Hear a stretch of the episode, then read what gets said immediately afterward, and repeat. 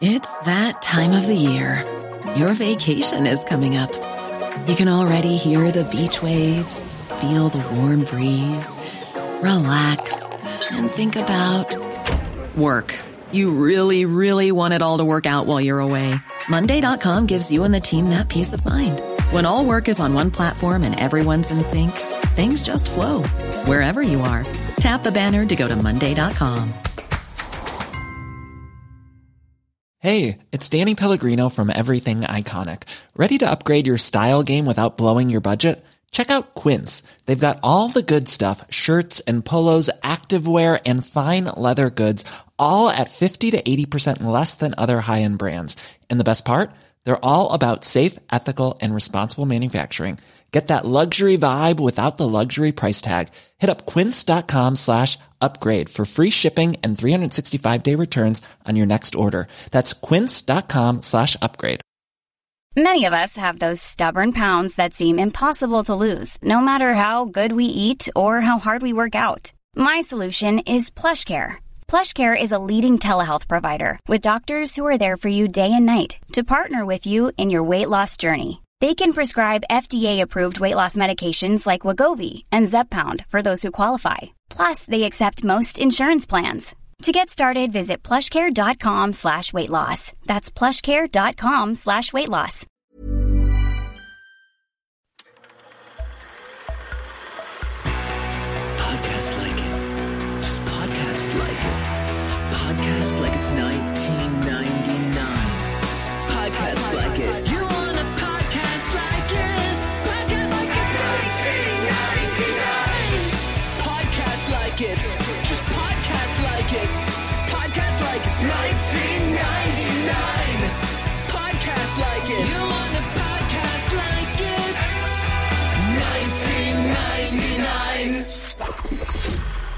Hello and welcome to Podcast Like It's 1999, the podcast where we talk about the films of 1999 from our secret underground bowling alley here in 2019. I'm one of your hosts, Kenny Neibart, And I'm Phil Iscove. and today we have a very special guest, um, Laura Neibart. You may recognize that last name because it's my last name. it's my For all the, yeah. Laura was a producer on Entourage with me, where we met, and uh, Just like in the story of us. just like in the story of, uh, oh, I was going to say just like in the story of Entourage. oh, well, that's very romantic movie Entourage television show, and uh, it should be. I mean, it did bring you guys together. That's if nothing, true. if nothing That's else, we that should married. be Entourage's That's the point. legacy. We got married, Yeah. and then we had three kids, and we're having our fourth. Yeah. Right. So Entourage, you know, gave us that. Entourage gave us that, and it also gave us a scene where Johnny Drama gave, gave, um, gave a rim job to a woman in a pool. So, True. those, so are- those two things are so romantic. Real, I think I blocked that out. There's a lot of that show I blocked out, just to be clear. well, we blocked I- out several years of our lives Yeah. from that show. I, I watched the entire run of Entourage, just to be clear. So sweet of you.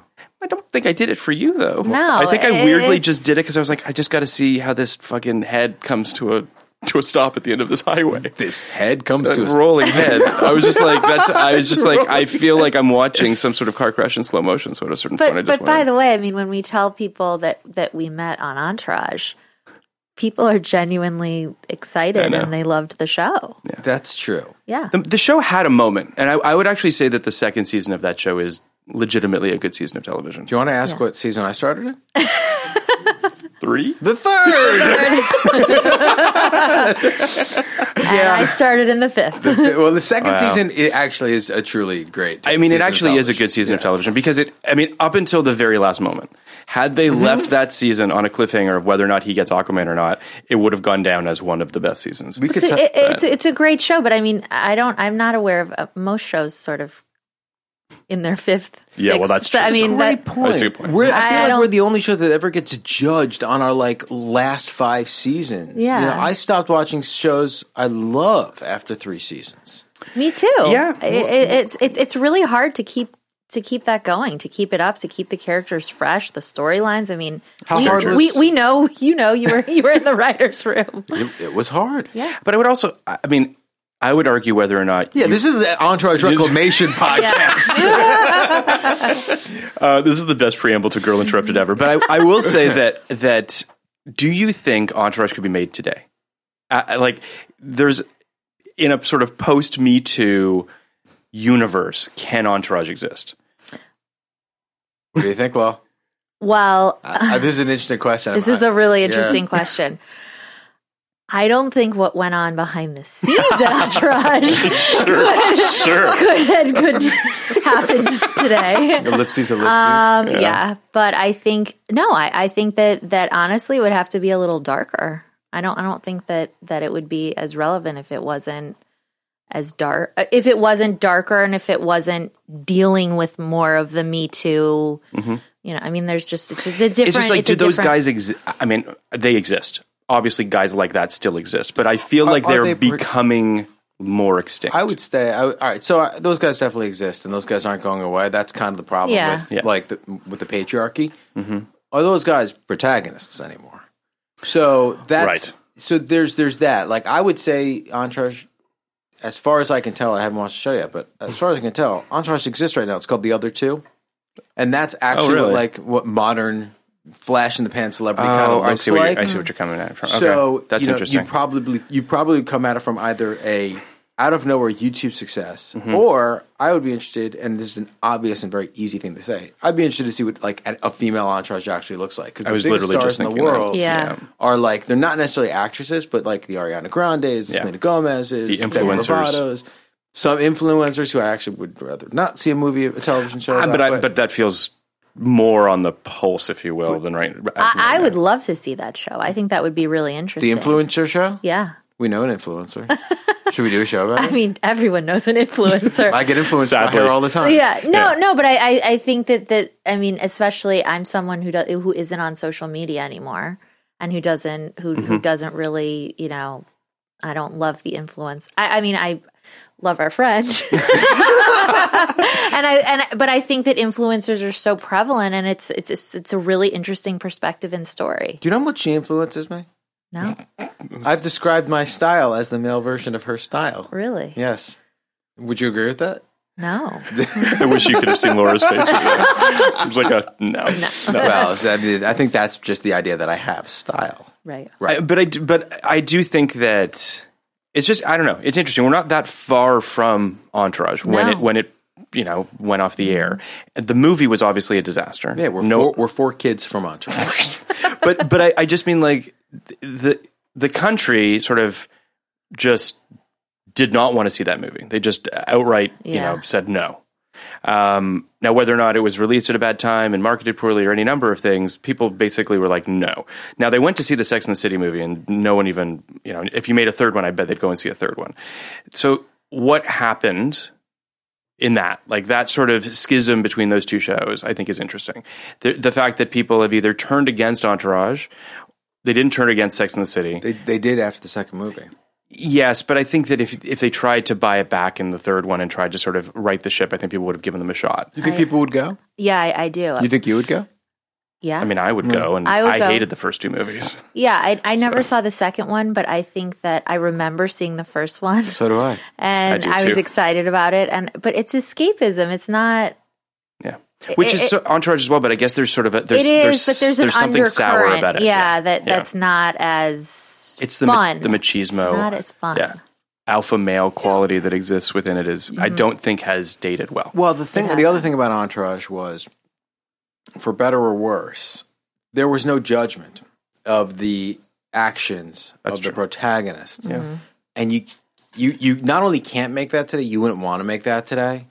You wouldn't want to be seen as non-judgmental when it comes to like, you know, kind of this, uh, this for the most part, this subtle, covert misogyny, the subtle, covert white privilege, the subtle, covert um, kind of toxic masculinity. Because it's not like they were out doing the worst, worst, worst stuff that we see in the me that we've seen come up in Yeah. the Me Too movement, but they certainly coasted on you know their whiteness, their maleness, their straightness.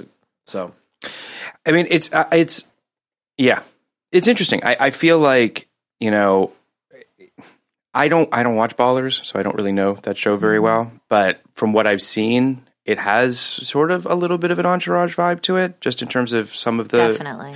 some of the uh, the dynamics that exist and the the fame and the you know the the I guess you would say sort of uh, what's what I'm looking for.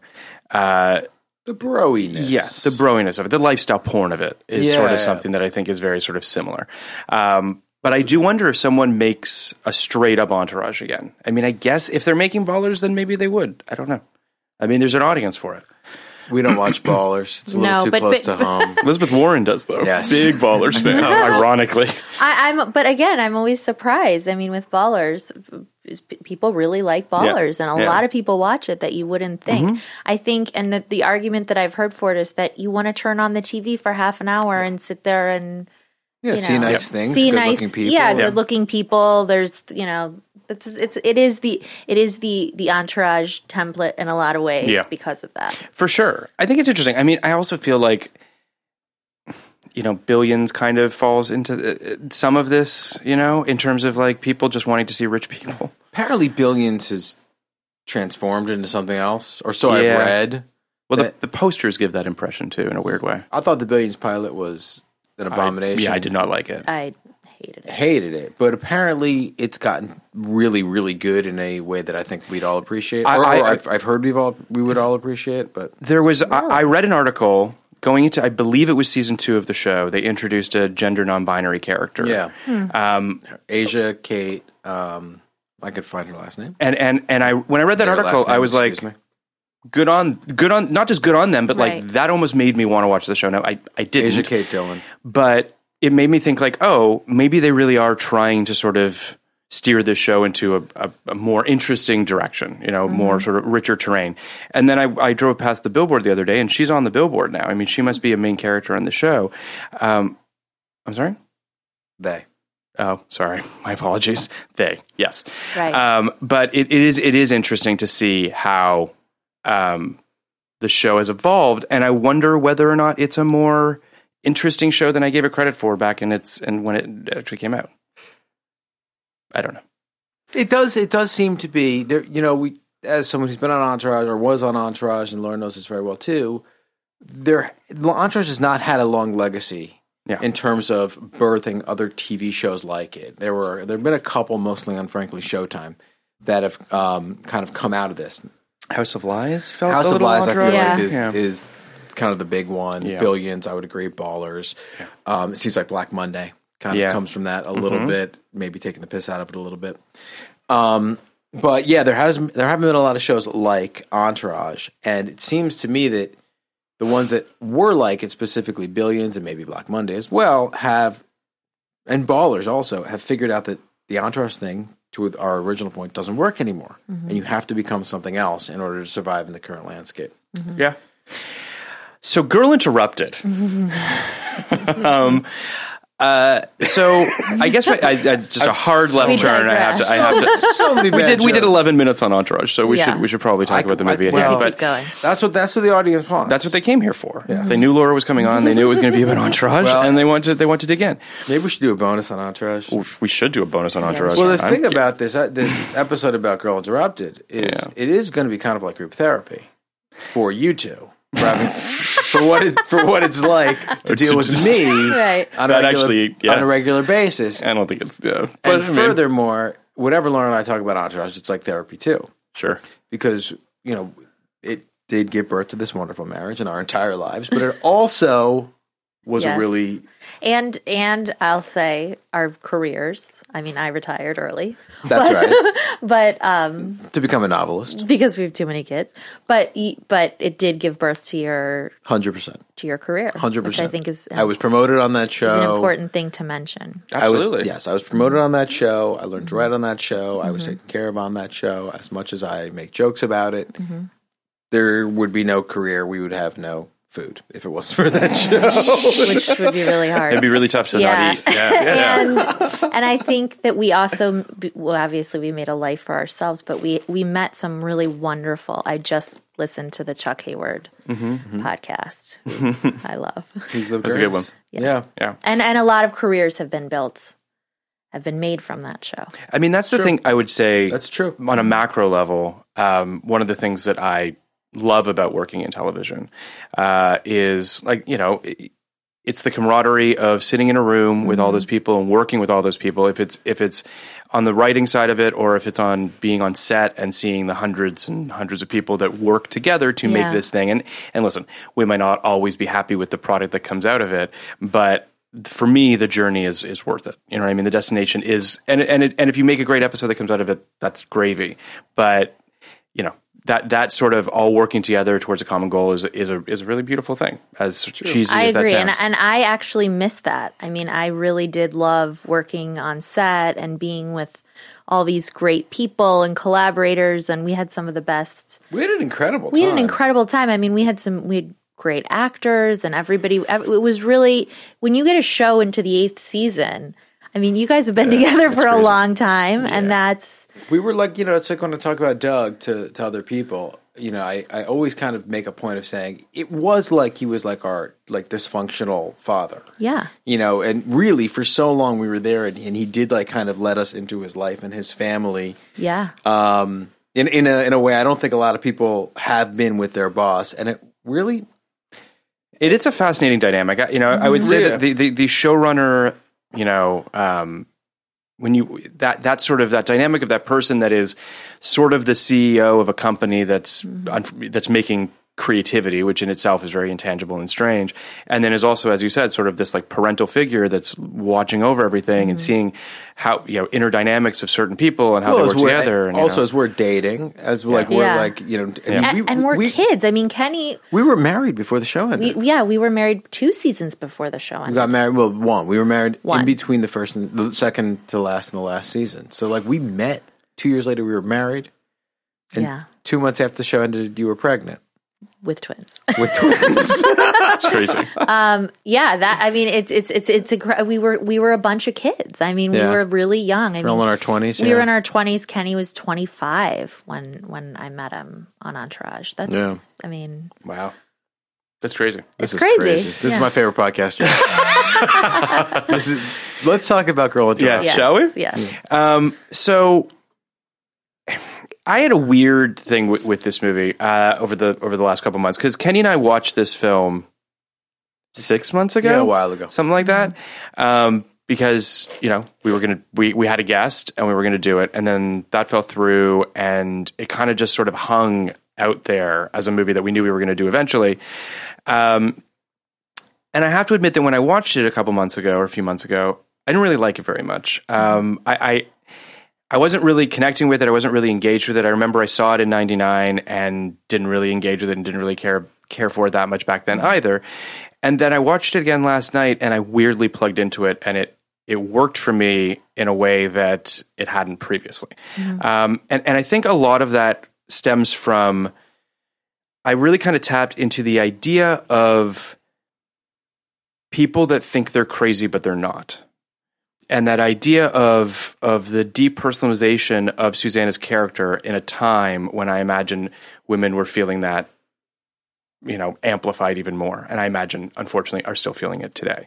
This sort of this idea of um, if you don't fit into a specific idea especially in the 60s you know thankfully there are, there are more boxes today but they're still boxes. And if you don't fit into them you can feel as though you're crazy or you don't belong or that the whole thing is is for naught and and might potentially consider harming yourself in some form or another or or harming yourself to feel real to feel as though you exist in this world. That stuff really played for me this time and didn't play for me before. Now, I still have my issues with the narrative. I still have my issues with the storytelling and some of the characterizations and what have you. And we'll talk about all of that, but but that felt interesting to me this time around. That mirroring of 60s and being a woman and also feeling as though you don't fit worked for me this time around. Um, so I don't know. Yeah, I, I, I mean, I think I read the book, and I think that the book was really it, it's her memoir. Yes. I mean, um, but I think that it's really interesting how quickly she becomes marginalized and a marginal. You know, she becomes part of a marginal, lesser group of people mm-hmm. real quickly. I mean, mm-hmm. she's in the cabin, she's at the the home, and that, Oh, yeah. that's it. She's, Yeah. she's you know, which I think is much more of a '60s. Mm-hmm. But yeah, she doesn't fit into a box, and I think that that's a really powerful thing in the message of the movie that I think I, I agree with you. I identify with. it's uh, you know I- I read the book in 99 when I heard that the movie was being made because I as I'm sure a lot of people were I was a very big Winona Ryder fan and I was very excited about what she was making and it was obviously a very she was a passion project for her. She bought the book rights you know years and years ago. She fought for it. Um, and you know you can feel that a little bit. Um, but at the same time you also feel this distance in the character. I can't really articulate, but she doesn't feel fully lived in. She doesn't feel like she's inhabiting this this character in the way that I usually feel Winona Ryder does. And maybe it's that she was too close to it, and maybe it was that she just couldn't. I don't know what it was, but something about it. Um, she feels like a narrator. She feels like a a a sort of vessel that is there for the audience to see all these other quote unquote more interesting characters that are sort of uh, orbiting her. Do you know? it- You know, I totally agree with that. Yeah, well, it's an interesting thing. I, I I think I like the performance more than maybe you did. I didn't dislike it, but I didn't feel. Sorry. Yeah, no, no. I I mean, I'm a boy interrupted. It's fine. But it's, but it, what I'm just basically saying is, um, you started it by saying it's a movie about um someone who thinks they're crazy but isn't actually crazy. So that's what the issue is, I think, with the '60s. There are two boxes: sane or crazy right? And when you have someone who kind of straddles the middle, like Susanna in this movie, they don't really know what to do with her or where to put her. Um, they don't. Today, we don't know what to do with people who are kind of in this. You know, they're not eating eating the Grapes off the wallpaper. eating the grapes off the wallpaper. Exactly. That's what I'm getting at. Yes, they're not eating the grapes off the wallpaper, and they're not you know well adjusted people. Who the fuck those people are? They're in the middle. But um, in this movie, I think that the the little issue I have with with the movie was kind of that part where Whoopi Goldberg is yelling at her and saying, "You're not crazy, you're lazy," essentially, right? And uh, to me, and I don't think this is a problem of the of the conception of the movie or the of the narrative or the execution. I think it's a problem of the problem of the '60s. It's she isn't crazy; she's depressed, right? She she's she's a severely depressed person, and she's uh, she has severe anxiety. Yeah. And when she says, I, you know, the whole, that famous line, you chased a bottle of aspirin with a bottle of vodka, and she said, I had a headache. She said, I just wanted to make it stop. Not to get into some personal shit. But I think Laura knows I can relate to that feeling. of like just having, and Phil, you do too, Oh, because I, because I talked to you about this stuff too. Have like having some psychological or medical thing Mm-hmm. that is so wrapped up in your brain. To me, it's not like killing myself. It's Yeah. going to whatever doctor will figure it out for me and telling me everything's okay. I don't particularly have a severe form of of, Yeah. of depression or anxiety, but for some people, I can absolutely see that the end goal is not to kill themselves. It's The end goal make- is just to to make stop. it stop because Yeah. it's so much. Yeah, And, yeah. and in the 60s, I don't think people had any concept of anything other than sane or crazy. And anybody Right. who do that is suicidal. And anyone who's suicidal, especially someone who comes from money, has to be put away in a home Yeah. where that problem can be figured out by professionals. So Yeah, I mean, I I think that you know you're you're tapping into something that I think is, you know, I- how mental health is depicted in cinema and television, and how you know I was talking to to my girlfriend um, who is studying to get a, a PhD in um, in psychology in clinical psychology, and we were sort of talking about how that is personified in film and TV. And her issue, rightfully, is that it feels like uh, the industry makes it very binary. Now, part of that is just a, a- narrative thing, which is the idea of, of trying to find things that are solvable, quote unquote, uh, so that it can feel satisfying at the end of the story. So if you're watching a television show about, you know, like Grey's Anatomy, for instance, where it's like the reason those medical shows work is because there's a tactile, tangible thing. They live, they die, they move on. There's nothing binary about mental health. It's mm-hmm. very gray and very mm-hmm. unknown. There's still a lot of things, you know, tons of things we don't know about it. That's why something like The Sopranos is so groundbreaking, right? Where we actually go through a man's therapy and it's not clean and it's and it is messy and there's sort of that sort of gray zone that exists. I think this and, and, and, and it ends with her giving Right. up. Right. The doctor, Right. I mean, as as does this movie sort of too. Like, there's a lot of patients that feel as though the ment- that the doctors gave up on. You know what I mean? Uh, that's what her big when she's yelling at her at the end when Winona says it's because you're dead already. And it's like nobody cares about you anymore. I think that there's something. There is this idea that there's a magic bullet, and there is no magic bullet in in mental That's a little different to me. The in in the case of like Elisa, who uh, you know Angelina Jolie's character, they gave up on her because she's too far gone because Yes. they couldn't bring her back. Sure. Case like Winona Ryder, there the, the the thing about it is like all right, so mental mental health mental illness is a real thing, um, but there's no hope any day that we'll find the cure for it. Like there's the hope we're going to find the cure for cancer. You know what I mean? I don't. I don't. I mean, okay. You think that I, you think that there's a potential future where people I mean, I guess. I guess. thousand years down the road where people wake up, take a pill, and they no longer have mental illness? I don't think that's a thing. I well, I, I, I first of all, mental illness is a giant thing. Like I don't know if we're talking about a specific disease, if we're talking about bipolar disorder, if we're talking about depression. I mean, we we do take there are people that take medications on a daily basis and that do feel cured of you know various mental illnesses. You know, it's, Cured? Sure, there are people that take antidepressants that I, feel as though it, I'm it, it very, I'm very in favor of antidepressants. That's not what I mean. I, believe me, they- we- around our house we call them marriage savers. But, this is what we should throw to an ad for for some sort of an no, I antidepressant. know that's not what I mean. Though I think it's it's.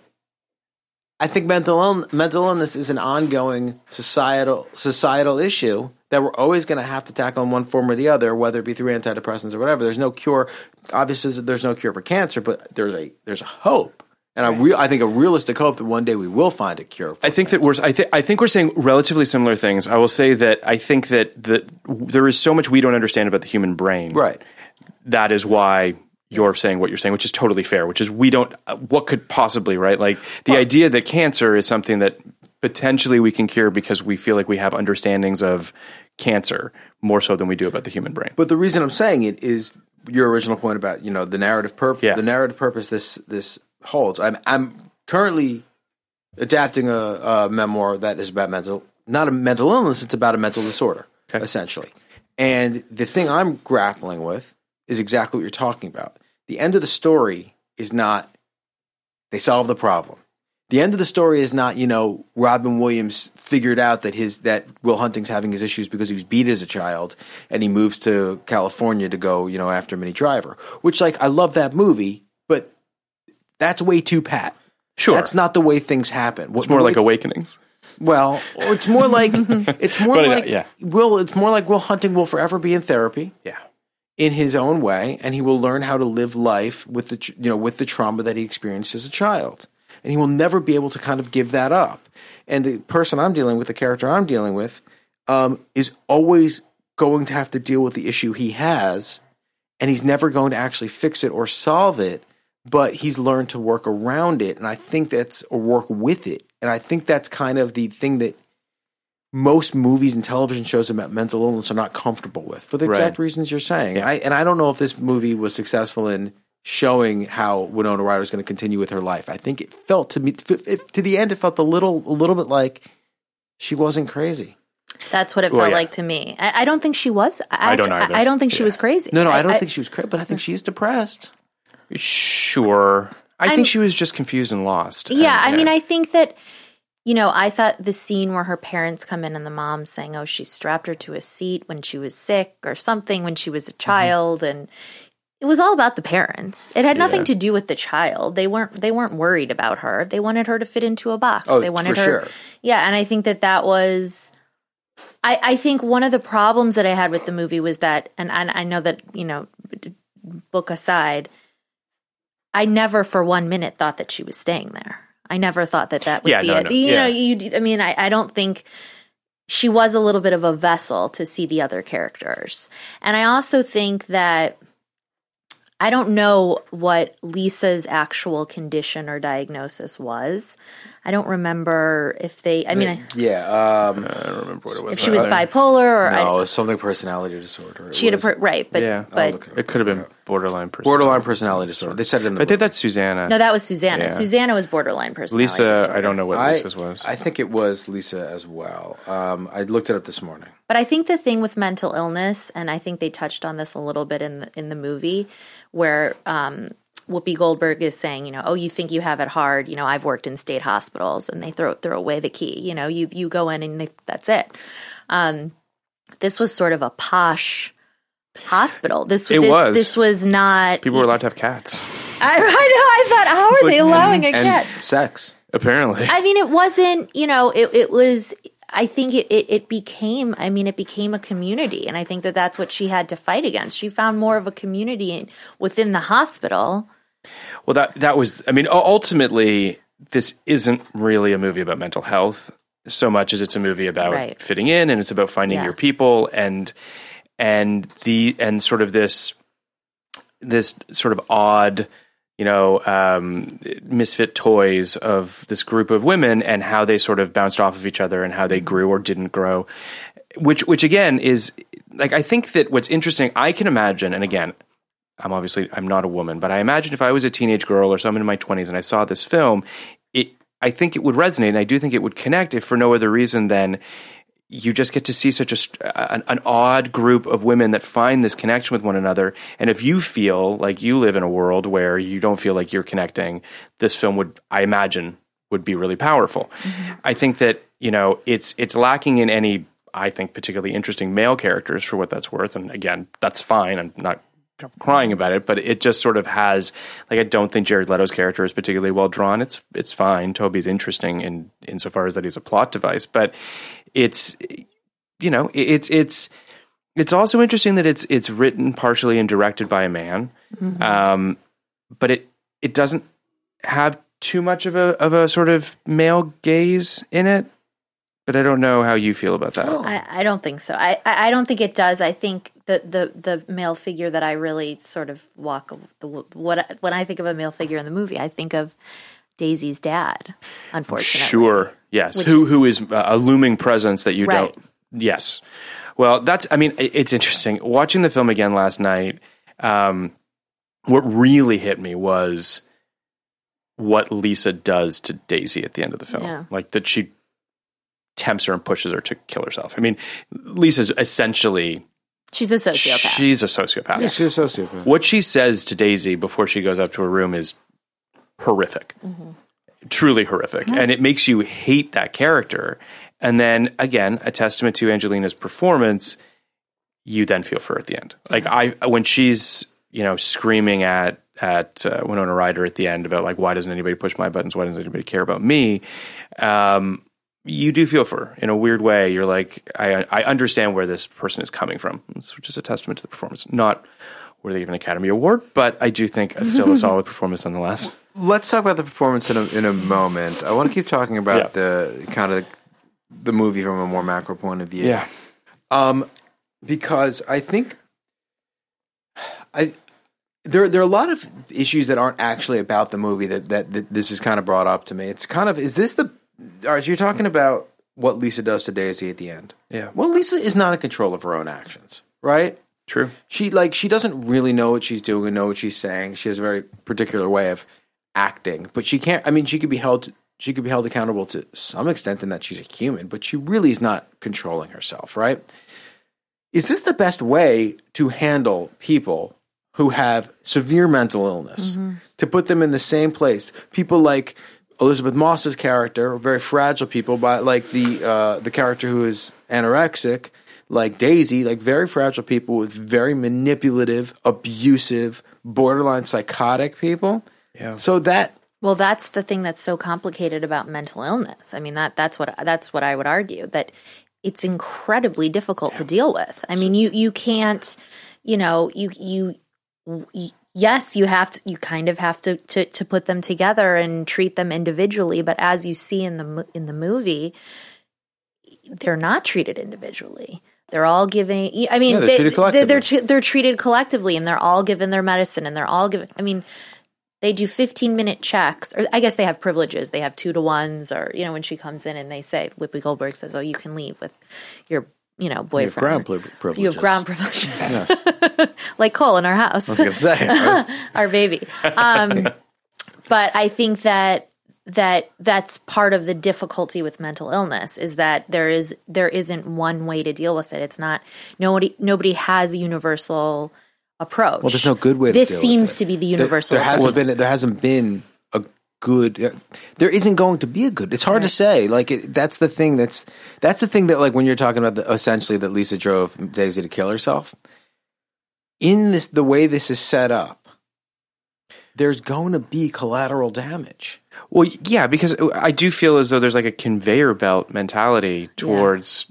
I mean, Yes, I would say medicine across the board. Yeah. So you and it does not work well with this specific strain of medicine because to your point, it's so unpredictable. There's so you you don't know what you're going to get if you're going to put a bunch of those chemicals together. Literally, you're putting all these people together and you don't know how it's going to work and they're doing it because they don't see any other way to do it, right? I mean, it's it's sort of this Right. factory way of thinking of things, and we're still doing it today. You know, it's it's mm-hmm. changed. Absolutely. It's changed a little bit in terms of hopefully we're a little bit more empathetic, we're a little bit more caring, but you know, I, I it's it's just there. It to your point, it's so unwieldy, it's so mm-hmm. gigantic, and we know so little about it still that you have I've I have nothing. I mean, I, I hear the stories that that um, that my girlfriend Lisa talks about, and I'm just like, I don't How do you understand how Yeah. you do this. But it's a testament to the people that are willing to run up that hill every day.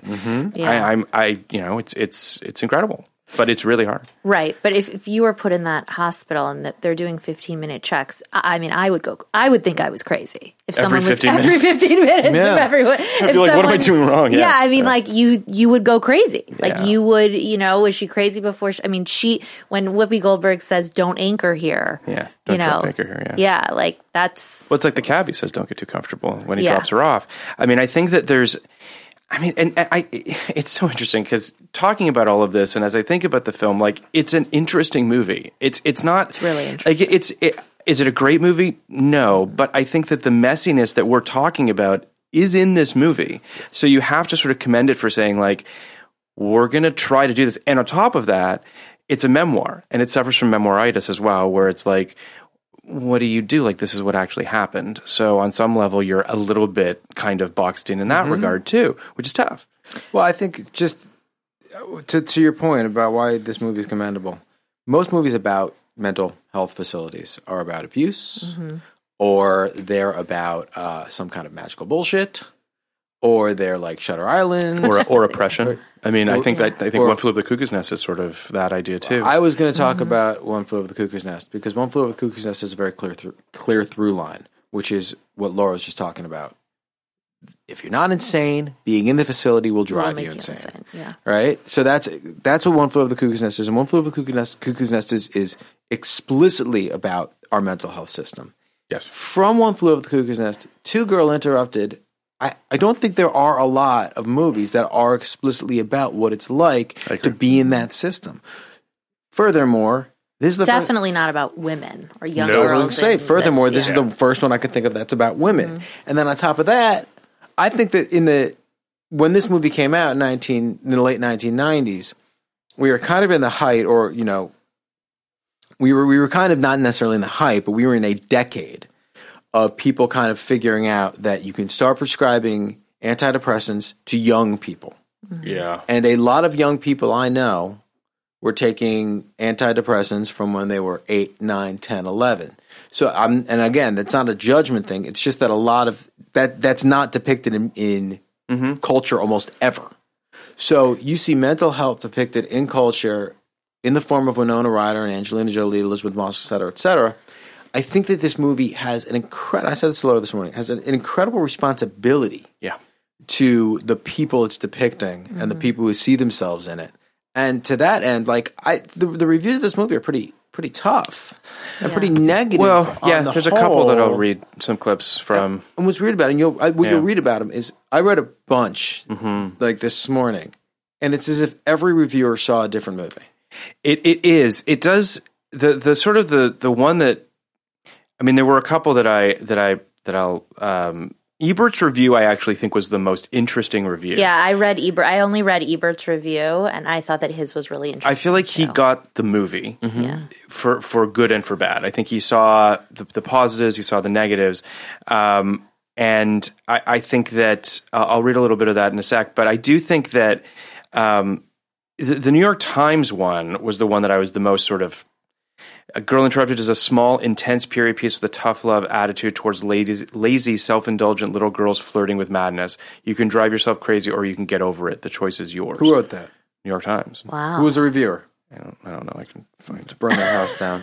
It, You you know, know, Scott. That's it was, that- it was no. not A.O. Scott. That's. I mean, that's an incredibly yeah, unsympathetic, nar- narrow-minded. just an insane Yeah. review. you know, I don't, I don't know how you can see this movie and, and, and not really, really feel for these characters. Absolutely. I mean, this is this is victim shaming in like the worst The worst possible way, way. yeah. Um, and and also just you know that that I think that's also a very pervasive, unfortunate uh, way of seeing mental health, which is that Yeah. it's it, that that the person is lazy or the person isn't trying hard enough.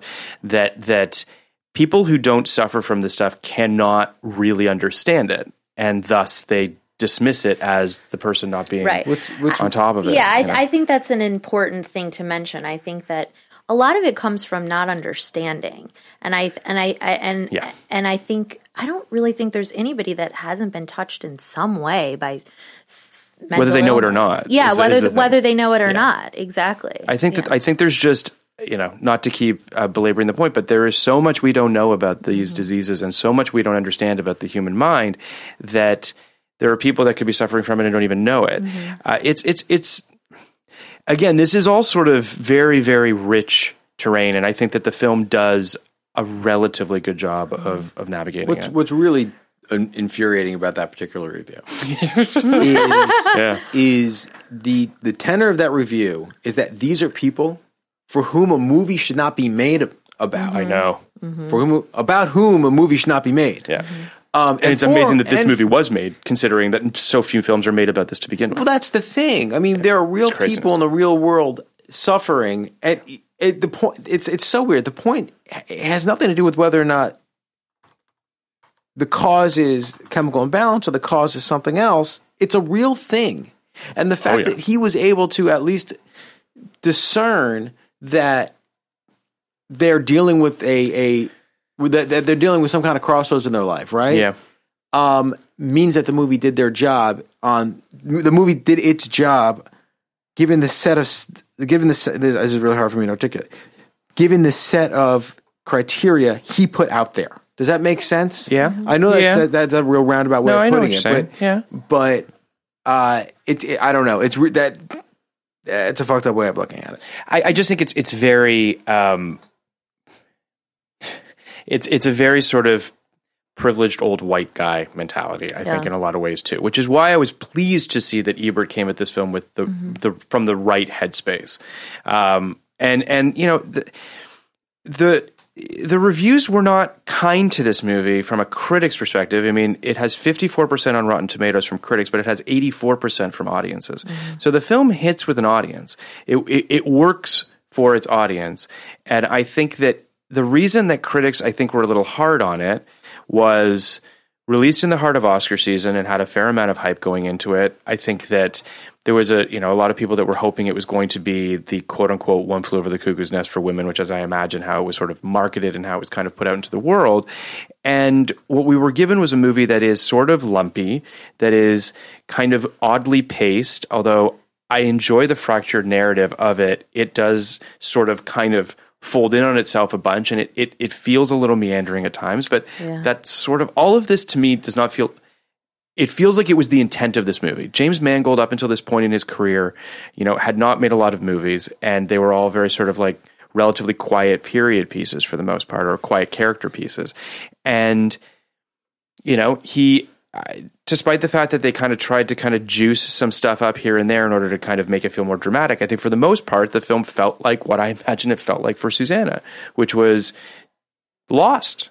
So I don't, I don't, I, I don't know. It, it that's that's I can understand why critics might not have enjoyed that experience. adapting adapting a memoir is incredibly difficult. Not only because of memoiritis, as you put Yeah. it, um, having to be faithful to the narrative, which it Which isn't really. It isn't really. Really? But Well, I I mean, it, it's the, the. I mean, they obviously they had to add a story and they had to add the plot that that wasn't Right. They had the to hang it on something. strongest. Yeah, they had to hang it on something. So, so the Daisy scene Hmm. never happened. That's interesting. Yeah. Well, what it I will I mean, say she that she did kill herself, but the, the never girls went were they there. went they never went Right. there, and I I thought that that was really interesting because I actually I don't disagree with you, Kenny. I think that Lisa's character, I think that it was awful what she did to Daisy, but I think the point was that Daisy was going to do that no matter what. and she and Lisa That- does say that. yeah, but, that- but Lisa also has a smirk on her face when they find the Yes. body. that point, that point, Yeah. So you're just sort of like I don't you know. You know, that Yeah. because you read the memoir. Right. That point isn't made by the movie. yeah. Yeah. But that I think you can get it. I think like so. so I was going to say so on one on one hand, it's very difficult because there are these things that actually happen. You're trying to fit into the context of a mm-hmm. movie. Yeah. The other hand, what you'll you'll see over and over again reading a memoir is it doesn't fit nicely into a three act structure. No. No. So, and I saw this movie hap- I, I- I saw this happening with this movie where you, it's essentially, I didn't really break it down, but it's a five, six, seven, eight act movie where you have these kind of mini acts Yeah. and it happening over the course. It's basically a slice of this character's life, a, a year of a, of this character's life. And, And it uh, was two years in the book. two years in the book. Well, I mean, that's that's oh, that just seems like almost a device to to make it go down easier for Yeah. the viewer and to put Yeah. some kind of time frame on it that that works in a way. But Well, a movie that doesn't have a three act structure is very hard for an audience to digest. A hundred percent, and it also feels like the film. you feel like it comes to a conclusion with Daisy's death, and then it goes on for another forty Yeah. minutes or so, half hour at least, Yes. where we go back to Claymoore and we and we see her acclimate, and we wait for Lisa to come back again. Like, Yeah. it's interesting. As I was watching this film, I thought a fair amount about uh, Beautiful Boy, which I don't know if you guys saw by any chance from last year. I don't think. I can watch it either. Yeah, it's it's super sad. Uh, well, I mean, it has a somewhat optimistic ending, but it's it is based on two memoirs. It's based on the father, played by Steve Carell, and the son, played by Timothy Chalamet, and they're real people. These both were memoirs about the father's perspective on on their son's addiction. Nick addiction. Sheff is a TV writer. I know people who've worked with him. There you go. So the, and the then son, the son, Yeah. who uh, who was addicted to various drugs, came very close to death, and was able to pull himself out of it. But as is the case with memoirs, especially memoirs about addiction or mental health, there is this this unfortunate. Um, repetition that happens, right? Where you have to watch a character do something negative, either to themselves or to others, several times over. So when you see Lisa show up again three times throughout the course of the film, I believe, or two times, you, you just find yourself being like, this fucking person, like, when are they going to get out of this cycle? And as a viewer, that's, that can be a frustrating experience. And it's similar with Beautiful Boy, where you're watching him continue to do these drugs, continue to harm himself, and you can't do anything. And that's part of the paralyzing nature, I imagine, of experiencing in real life, Yeah, but that you also have is to very tell, hard yeah. to watch. That's why that movie. So- that's why those movies have to be like that. And Right. ultimately, they have. You have to feel that. that Yeah. As a viewer, you have to feel that these problems are to some extent unsolvable. They might be manageable, but to some extent they're unsolvable. Or else, Mm-hmm. But that's antithetical to the movie going Yeah. experience. antithetical. But to and, the, well, and, and I a and- studio movie. Yeah, yes, yes, yeah. And I will say that I think every time Angelina Jolie is on on in in in the camp, I mean that sh sh that we have a, pi- uh, that she's in the scene. Yeah.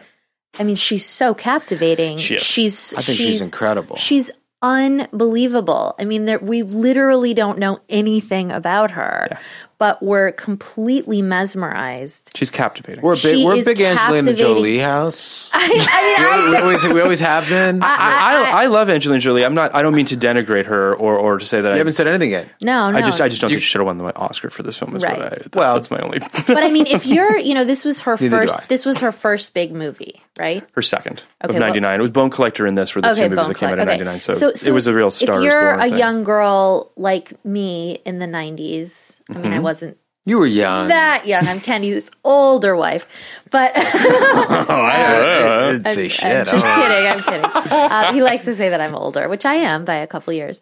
But um, How do you like that, guys? like two. I don't know what's happening right now. like two. Um, but I think your your watch it, it's it's fascinating to watch her, and it's you're you're sort of uh, just and this and she's she's the the bad character Yeah. and she's the one and then you know when you're watching Winona Ryder and she's excellent in the movie and the close-ups and the eyes and like the doe-eyed look and like she's she's, She's so, blown off the screen by Angelina. That was the thing. well, I mean, she's so passive She's in the movie, to be. and she's Sure, she's sure. blown off the screen. And then I think that that's sort of that's parallel in, in so many ways to to people's lives. You know, the the crazy one is is is the one unfortunately the Squeaky wheel. the squeaky wheel, but she's the one that's stuck there forever. We have a squeaky wheel in our family. well, it's you know it's interesting because as I was watching the film last night, I I, I, I oddly couldn't help but think about Heath Ledger's uh, Joker when she was on the screen, um, because the movie comes to life when she's on the screen because she's she is so just larger than life and there's an excitement to her and there's and you- know you're watching again, not to, to, but like A Star is Born, you are watching somebody come into their own, being given the role that they obviously could play in their sleep. Like she knows how to hit this ball and she just knocks it out of the park. Um, that being said, I did feel at times that, as is the case with all of these performances, I think that you have to walk a fine line where it can get into high school drama territory if you're not careful. Just in terms of playing mental illness, playing all those things very big or very broadly, uh, it, it can get a little bit tough to watch for me anyway. I don't think it did. Uh, I'm not saying with her. I'm saying with some of the Oh. other characters. I don't think with her necessarily, but I do think that there's just stuff where they fall back on tropes a little bit, or or there's just sort of the the easy, you know, the layup that is just unnecessary. I personally speaking, I don't really love depictions of mental illness on screen in general. I mean. I have a soft spot for Rain Man, but I haven't watched it in a long time, and I don't know how well it plays.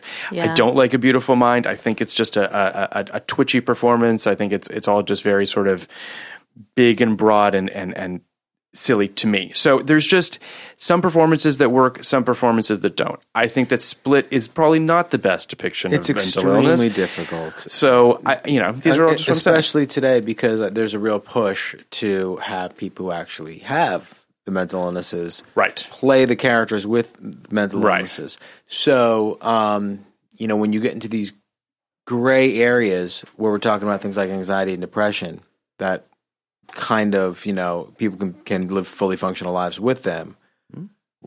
I- I- Do, do you need to have someone who, um, who has who who has experienced that personally or not, and, and really what's the it kind of gets to the nature of acting and, and Right. Which is which is Embodying a, an, an argument that a lot of people are you know having of late. I want to make the case for Angelina Jolie, not necessarily as best supporting actor, uh, actress. As you know, she's again some of my favorite performances in film history, but that's kind of not the point. What's the word when you think of Angelina Jolie? What's the word you think of, just in general?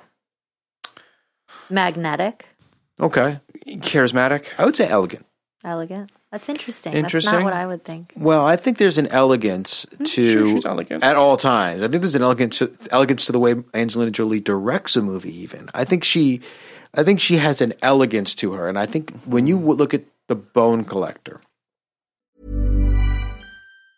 It's that time of the year. Your vacation is coming up. You can already hear the beach waves, feel the warm breeze, relax, and think about work. You really, really want it all to work out while you're away. Monday.com gives you and the team that peace of mind. When all work is on one platform and everyone's in sync, things just flow wherever you are. Tap the banner to go to Monday.com. Hiring for your small business? If you're not looking for professionals on LinkedIn, you're looking in the wrong place. That's like looking for your car keys in a fish tank.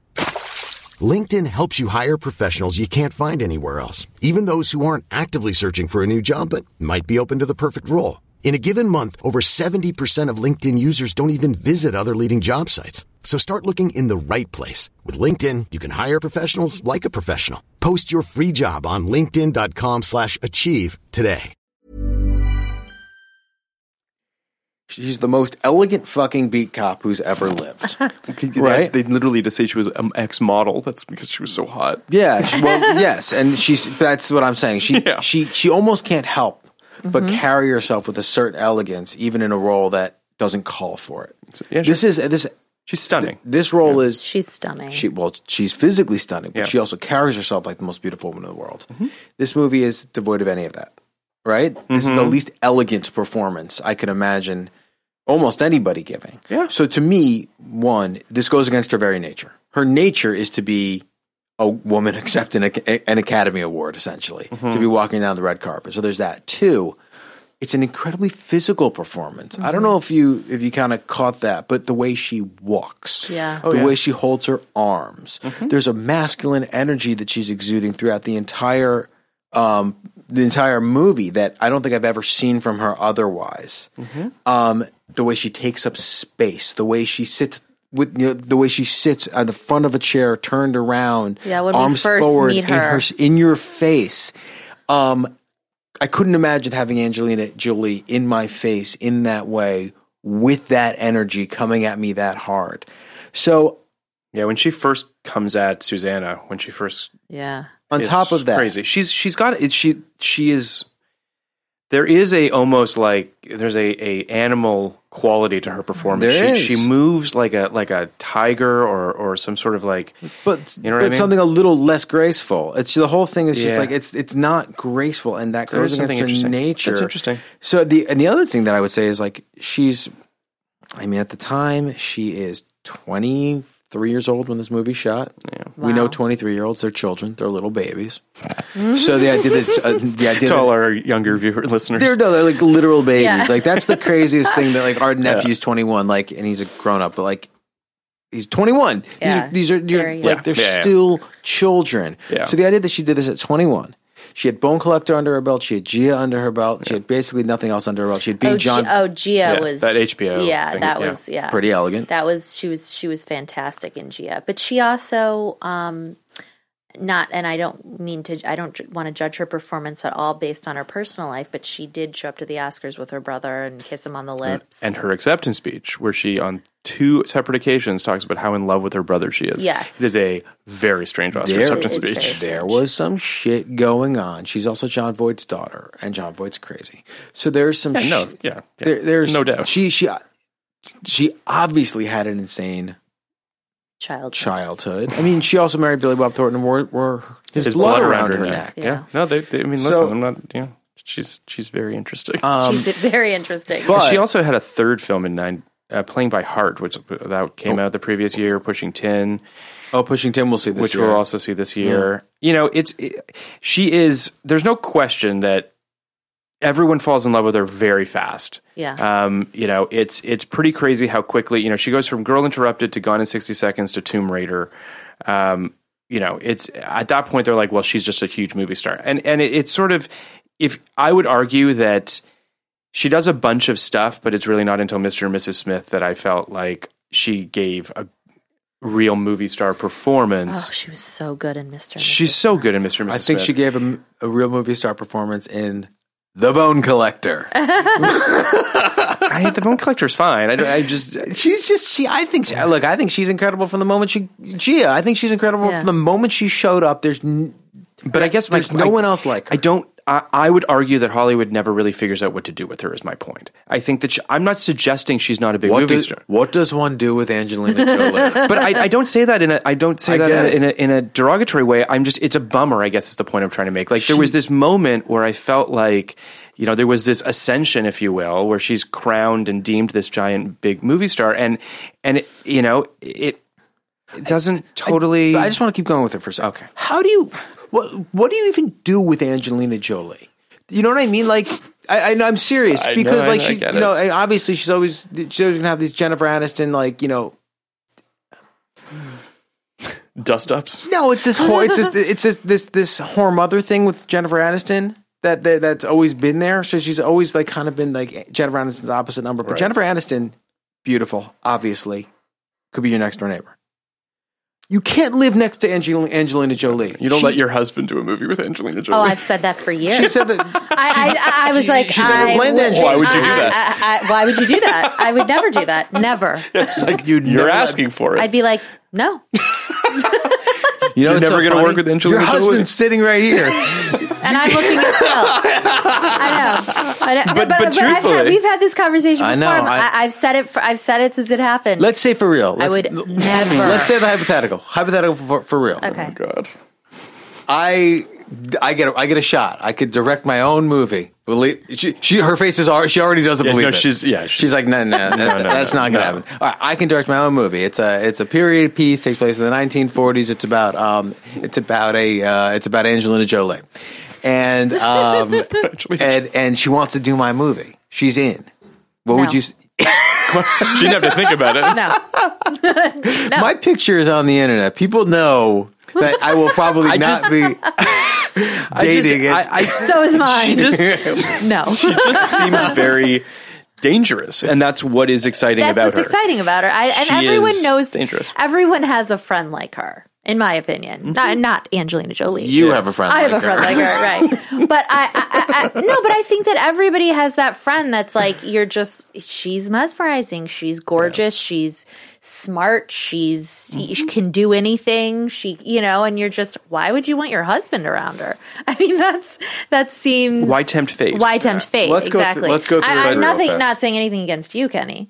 You're, Oh, you know, I think that- you know, you, know, you I mean that's that's the other part about it. I'm hopelessly in love. I kind of I kind of want to take back what I was saying a little bit. I do think that she has. I mean, Tomb Raider happens, then she does Original Sin, Life or something like it. She does the Tomb Raider sequel. Those movies don't do so great. She does Beyond Borders and Taking Lives. Again, none of these movies do so hot. Sky Captain's a big disaster. Alexander's a big disaster. Sky Captain, not a great movie. Don't mean to say it is. Pretty good use of Angelina Jolie. Sure, Pretty smart kind of world. minimal though. believe- She's not into that much. Yeah, but she it, it's a it's a world. It's Yeah. a it's a visual. It's a, it's a visual world. I could believe her existing in. I agree with that. in the context she Yeah. exists in. She does She's so her- heightened. The way she looks is so heightened. It's so unusual. It's like I don't know. I, I and the way she carries herself and the performances she gives. All right, let's keep going. So she does Alexander also in 2004. Uh, she doesn't have a great 2004. Uh, she does a bunch of movies and none of them do particularly well. She does Mr. and Mrs. Smith, which is obviously a big deal. The it's best. not. It's. I The think it's. A, I think it's a. The best. I really love that movie. I think it's a blast. Um, obviously, tabloids. The the you know the the whole Became thing what it with became. with whatever. Uh, Good Shepherd is boring. Mighty Heart was Oscar bait that nobody saw. Was she nominated? No. She was nominated for Changeling. I want to say never maybe. Let's take a look. Changeling also really boring. But um, then she does the one two punch of Wanted and Salt, and both those movies did really really well. Salt's and, an amazing movie. Salt is yeah, an amazing Salt's super, movie. and I think I think Wanted is a blast. It's But she's- it's a, it's insane, but but, she's it's not a the blast. protagonist. So, and, But she's- that's great, and it, she's playing a cool role that a woman She's doesn't super cool in doesn't that movie. often get Yeah. to play. Salt is Salt is the movie that changed Hollywood. Well, because it was supposed to be for a dude, and they were like, let's give it to Angelina. Gave it to and- her. Right. She's better than any man could have been in that. You know, she's amazing. But she is as close as you will come. Her energy is very Masculine. masculine. I mean, Yeah. she You you buy that she could kick your ass. you is buy that more she than can any- kick your Yes, ass in, yeah. in the in the scene Yes, with Winona totally. Ryder. I I if I put myself in in Winona Ryder, I was like, shit, I would be scared. Yeah, yeah, this yeah. girl is 100%. crazy. But she does those two movies, and those do really really well. The You know, Tourist. you know the closest to her is Oh, in that what you're talking about. Keri Russell. Keri Russell. Keri Russell brings the same thing. oh, in, in the Americans. In The Yeah, no, she brings that Yeah. same Yeah. that same vibe. Yeah, Keri. Russell is amazing, and and and and she is is as far as her she's she's a de- she has a very delicate look. Yes. So for her to Keri bring Russell. Keri Russell, Yeah. Yeah. so for her to bring that sort of Incredible. energy is Yeah. amazing. It's Hun- a testament totally to her agree. performance. I mean, I love Matthew performance. Rhys in that, but like, I cannot believe that he she's won so and she good in never that show. won. It's shocking. Yeah. He's excellent in it too, though. He's amazing. Yeah, Um, so she does The Tourist, which is a terrible movie that nobody saw, uh, the Johnny Depp Mm-hmm. weird movie, and then Maleficent. You know, it's it's Right. and she's got a couple things, Maleficent too, and and some other stuff that she's apparently in. Uh, Those movies almost don't count to me. The uh, the Disney remake movies. I, like- I don't disagree. It's just that's where we're at with yeah, her right now. Unfortunately, I mean, like, well, I think she's, a huge- focused on directing. I mean, I think she's Yeah, directed a lot, seem a lot, that. and I think that's where she kind of wants to. which so seems like a natural progression. It's her, her direct her directing the movie the movie she's directed yeah, are a real weird bag in that they're almost like foreign independent films Yeah. that nobody sees. People kind of like um, appreciate from a distance. Like no one thinks she's a bad director. Everyone but kind of thinks all she's a good director. incredibly difficult and Subject matter. and- subject yeah, matter that. I really I could see her hitting. I could see her hitting a vein though as a director, and actually You know what I mean? Like finding Yeah. a piece of material that will. really connects She with people. and will. I think I think that will happen I one day in the next ten years. She will win an Oscar for I directing. fully agree. Yeah. So um, I'm going to give the synopsis for this film at the hour point uh, for people who This is what haven't. happens every pod. Uh, but Phil, uh, acts as, Phil acts as if it's a surprise. no, I know, but I just anyway. Um, so, set in the changing world of the late 1960s, Girl Interrupted is the searing true story of Susanna Kaysen, played by Winona Ryder, a young woman who finds herself at a renowned mental institution for troubled young women, where she must choose between the world of people who belong on the inside, like the seductive and dangerous Lisa, played by Angelina Jolie, or the often difficult world of reality on the outside.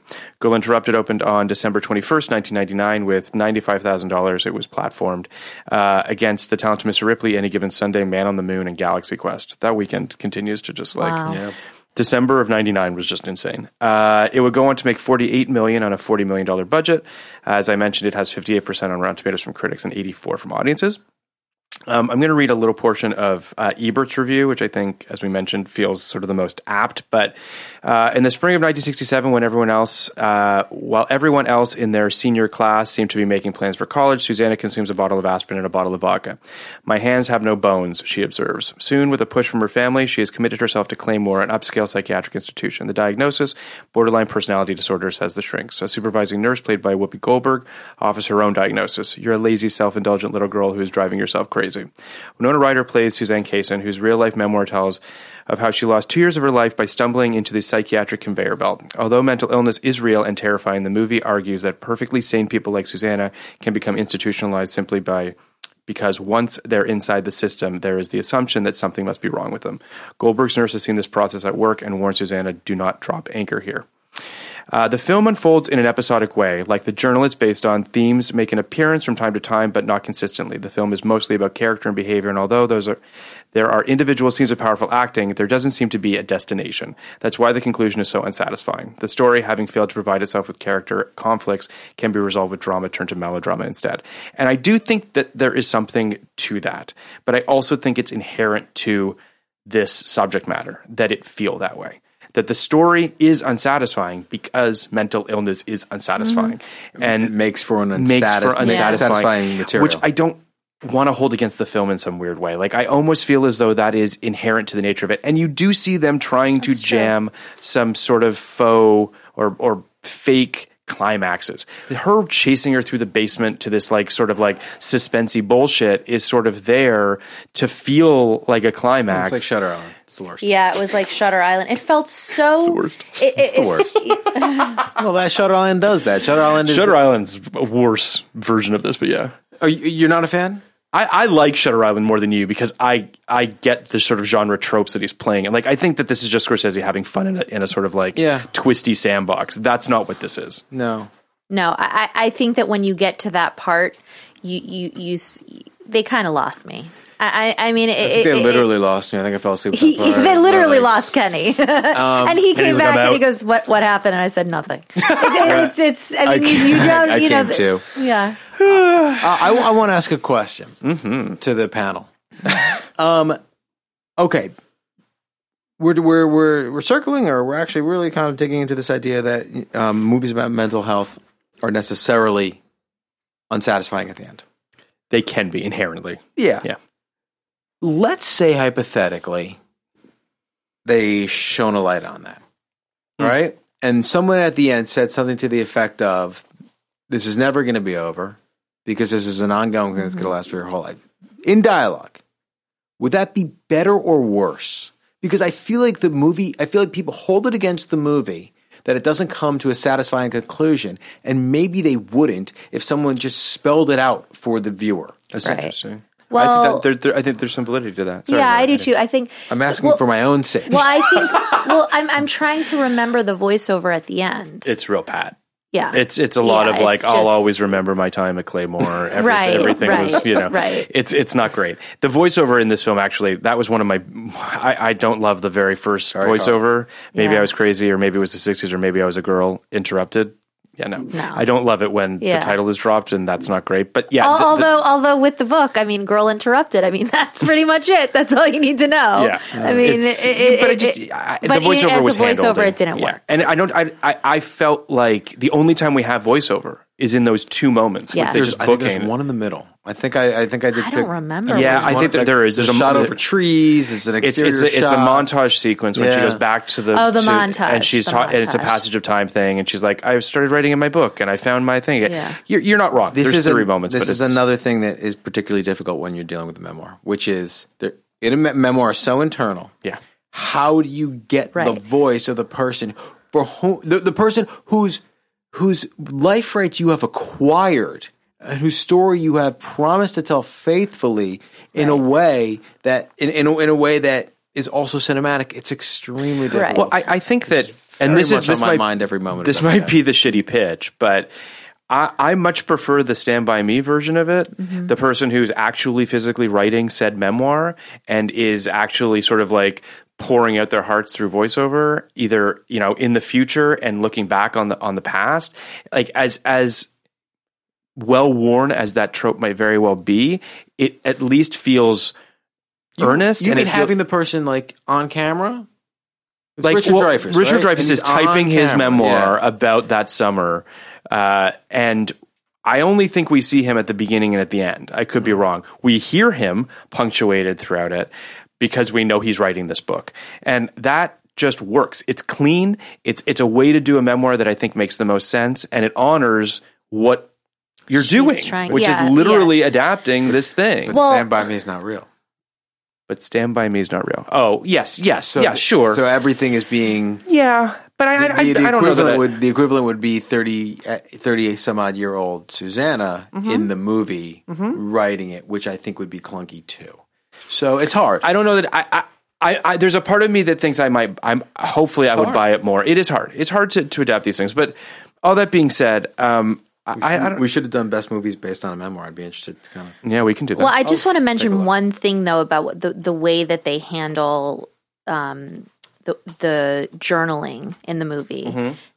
I mean, in the movie, they go back to their, their the the climaxes. They're all standing there with her journal, reading what she has to say about them. you could yeah, you could use that too. You know, Yeah. and and you you you you feel like that's, That's interesting too. That's a little Pavlov's journal. But it's you know that's, Chekhov's journal. I do that all the time. Pavlov's. but did that, but did that work for you guys? Because I felt like at that point I was just like, well, you know, I mean, it, it, it, I see why they did it because they weren't consistent with the voiceover, and they had this mo- montage where they're looking through where she's journaling everything that's going on, Yeah. and so they kind of just like wrap it in a bow neatly with this scene at the end that that I don't really.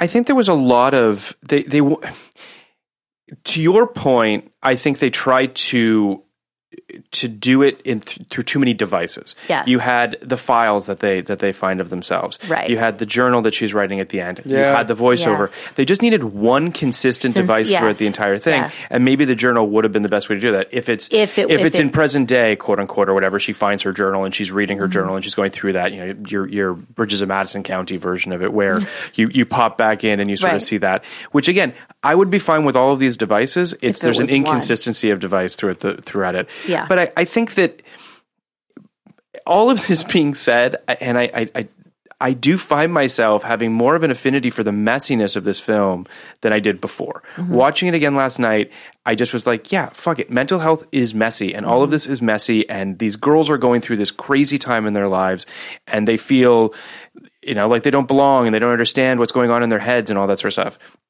So it kind of worked for me. But again, I'm making excuses for a somewhat narratively you know broken film but again sort of feels like the movie like The movie, yeah. the, the the narrative device that they use of of the of the flashbacks and the pops to her past and what have you. The transitions i think are really beautifully done. I think that james mangold who is a filmmaker that i like i wouldn't say that he's made a film that i love but i do think that he's made a lot of films that i respect and i think he's an interesting filmmaker and he's got an interesting voice. Do you like Logan?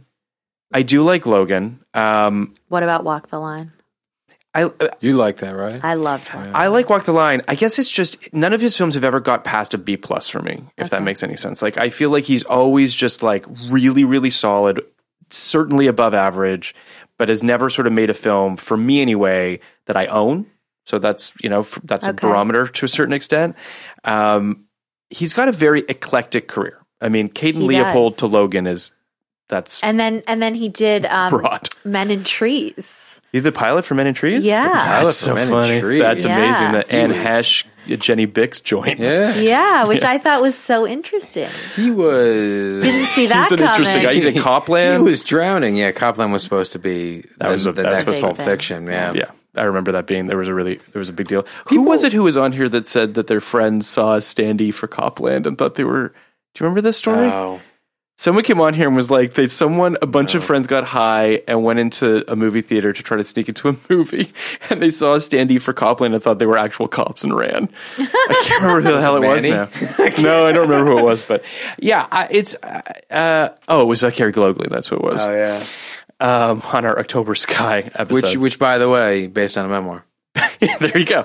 Uh, Copland or October Sky? Cop, uh, October Sky for October sure. Sky. Yeah, I don't but know I if don't know Copland- about I don't think Copland. Copland is, I but- don't even think it's true. I remember that everyone thought Stallone was going to win an Oscar for Copland. He That was getting the- nominated. He wasn't nominated. Yeah, it was. that- that's- Yeah, that's- because it was Travolta. They all thought like Yeah. this is the new thing you can do now. You can take some guy who's been a little lapsed and put him Bring in a him serious Yeah. movie, and he'll win an- Tarantino or get yeah, nominated yeah. or whatever. It didn't happen. He's an interesting. So speaking of filmmakers or or filmographies, I feel like we should talk Winona for a second. Yeah. Um, Sure. she this is unfortunately kind of the beginning of the end for her. Um, it, you know, she obviously has a huge run in the late '80s, early '90s, um, and then you know, essentially, she sort of hits a bit of a skid. She does. Uh, in '94, she does Little Women and Reality Bites, um, and then I loved Reality Bites. I love Reality Bites. She's I was on top of the this. world. She's on top of the world at that point. She does The Crucible, which everyone thought in '96 was going to be a big Oscar player, Mm-hmm. and turned out to not be. Um, and she does Alien Resurrection the year after that in '97, which you know a big movie, but Right. How old was she when she did um, Girl Interrupted? Um, that's a good I question. bet she wasn't even thirty. Yep. No, I think she. I think she was She's- thirty. I think she because She's born in '71. It's '99. So 28. there you go. twenty. you know she's she's she's really killing it at, at that point and And then then what she, she does right after Girl Interrupted. autumn in new york Interesting decision. so she but i would also say I can't believe she did that movie. Yeah, Honestly, I can't believe she did that movie. I can't. That that really speaks to the time that that well here's the thing and i don't i don't want to speak the, uh, here's the thing about autumn in new york written and directed by two women and i wonder whether or not Yeah, winona that ryder is like this is an opportunity and again i'm not disparaging in any way directed by Joan Chen that from Yeah. from from um, Twin Peaks. Yeah, and directed and written by Allison Burnett, who I don't I don't know, but um, oh wait, Allison Burnett's a man, so I take it back, which is interesting. But there you go. So, oh, Allison don't know. Burnett is a Twitter person. is it? He's around. Yeah, he's on. He's, he's a, a fairly prominent Twitter. Oh, person. well, there you go. I don't know. Wh- Who knows why the hell she does that movie? But she, the the bigger issue is that she doesn't really follow it up with anything. She's she's in nothing. Is this around the time that the the the um, shoplifting happens? Oh yeah, I think so. What- I I think think, so, so. too. Yeah. when that, does that, that, that happen? was because she's in a in no man's land. She's in a Friends episode. She's uncredited in Zoolander. Then she does Mr. Yes, this is definitely because she does Mr. Deeds, Which and they kinda hope is going to thing that bring her to brings Mr. back. Deeds was such a weird moment for her because it kind of felt like it was clearly beneath her. Yeah. And it also like was a really good get for Yeah. Sandler as a girlfriend. Yes. So it was yeah. That's where, and I remember he was there was some he like grabbed her boobs on the stage of of like Did he? uh, Oh, one yeah. of the MTV Movie Awards or some I shit like remember that. that, too. Um, so it's it's kind of as I said, it's Girl Interrupted is sort of the beginning of the, end because beginning of the right end. after that she has this scandal and what a ridiculous scandal now. Like, can you imagine this destroying a career? Somebody shoplifting today? No one would even notice. People be like, "What? Fine, go make a movie." Like, I- it's just so crazy to It me. It seems like the press was sort of out for her. I agree with you. They really I- were. Yeah, and I don't know. I don't really know why. Young I mean, and pretty. Yeah, I guess Maybe. young and pretty. I mean, she had a lot of high profile relationships, and mm-hmm. But now rem- remind me, did did she was she nominated for this movie? She was not. She I don't was think not. she's ever been Yes, nominated. she, she was nominated for Age of Innocence okay. she was for Best Supporting Actress. Um, That's cool. Yeah, and she's she's and that movie is slept on for whatever reason. People are are very um, much. I don't know. I agree with you. It did feel like people's knives were sharpened for her, and Yeah. I'm, I'm not entirely sure why. Yeah, well, she, she had the relationship. Sorry, I didn't mean. Yeah, no, no, go ahead. off. Yeah, yeah. She was very close with Gwyneth Paltrow. There was this whole like palling around aspect of her life, and then th- there was some story about how she took Girl Interrupted from Gwyneth Paltrow, like how she, Oh, wow. yeah, how she saw the wow. script on her desk, and which clearly is not true because you said she she worked on it and was developing it, and Yeah, she's. I mean, basically, she's arrested in, on December twelfth, two thousand and one. Yeah, so that's right around that So it's time. right around this time, um, and she's accused of stealing uh, fifty five hundred dollars worth of designer clothes and accessories from Saks Fifth Avenue in Beverly Hills. Oh, fuck her then. Uh, in the security office of the store before she was arrested, she signed two civil demands. Blah blah blah. Basically, during the trial, she was accused of using drugs, including OxyContin. And Vicodin. I mean, she's also talks in, in an interview. She talked about how she was clinically depressed at the time. She was on heavy painkiller medication. Like, maybe we shouldn't have like destroyed this woman's career over shoplifting and but it is what it is Where and did it's, you it's a- say she is right now? well, she was in um, she's in stranger things, and I, Stranger She's in Things Stranger she's- Things. yeah and i think she's I, I i would argue that she she finds her way back post black swan a little bit Black Swan was a big deal for her. Black Swan gave her definitely gave her a boost. She's also in Star Trek in 2009. Uh, she plays Spock's mom. So uh, it, it's she. Those two things give her a little bit of of help. Um, I don't think she's. No offense to her, I don't think she's good in Stranger Things. I don't, I don't like that. Uh, I, I I I don't think that that she plays that well, but I also don't think that show's that great. Uh, I would agree with the latter. Um, I don't necessarily. I think she's playing it.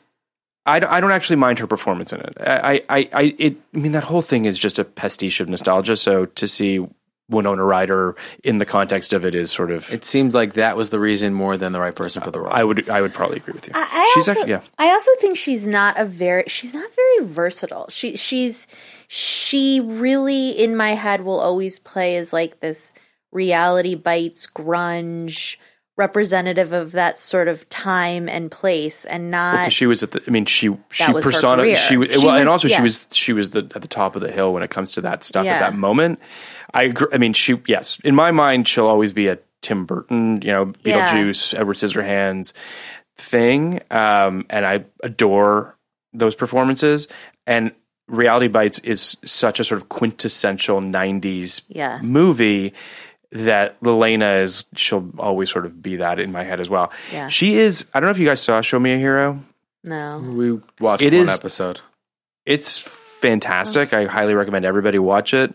Uh, she's actually f- What really really on? good. It's on HBO. It was Remember, a it was limited series. Isaac, Jim Belushi Yeah. was in it. Everyone was in it. Oh, David Simon. David Simon. David Simon. Did it go past the first season? It was just, just it was a limited limited. It was just oh, a, it was it was a mini series. series, Oh, and it was see that. We I watched one episode. it's also We the best did? we just that- have so much going on. Yeah, we just it's it's really really it's really really good and and it's interestingly enough fully directed all of them are directed by paul haggis Mm-hmm. who i'm not the biggest fan of his direction necessarily Either is Um, Kenny. but it's truly truly fantastic and she is really really good in it we should watch it. Well, I guess he's a nice guy. It seems. i'm sure he's not i mean seems like listen he's, trying to take down scientology Yeah. Well, yeah. Good luck. Yeah, there's you know yeah. there's that He, I, I take that back. That he's a nice guy. I feel like I feel like Biden when he said Pence was a nice guy. Yeah that was Crash- maybe he shouldn't have done that Crash, Crash bel- belies like a, a like a, a genuine dislike of people who does who don't look like him. Mm-hmm. Like deep in his soul, I think he's like we're all racist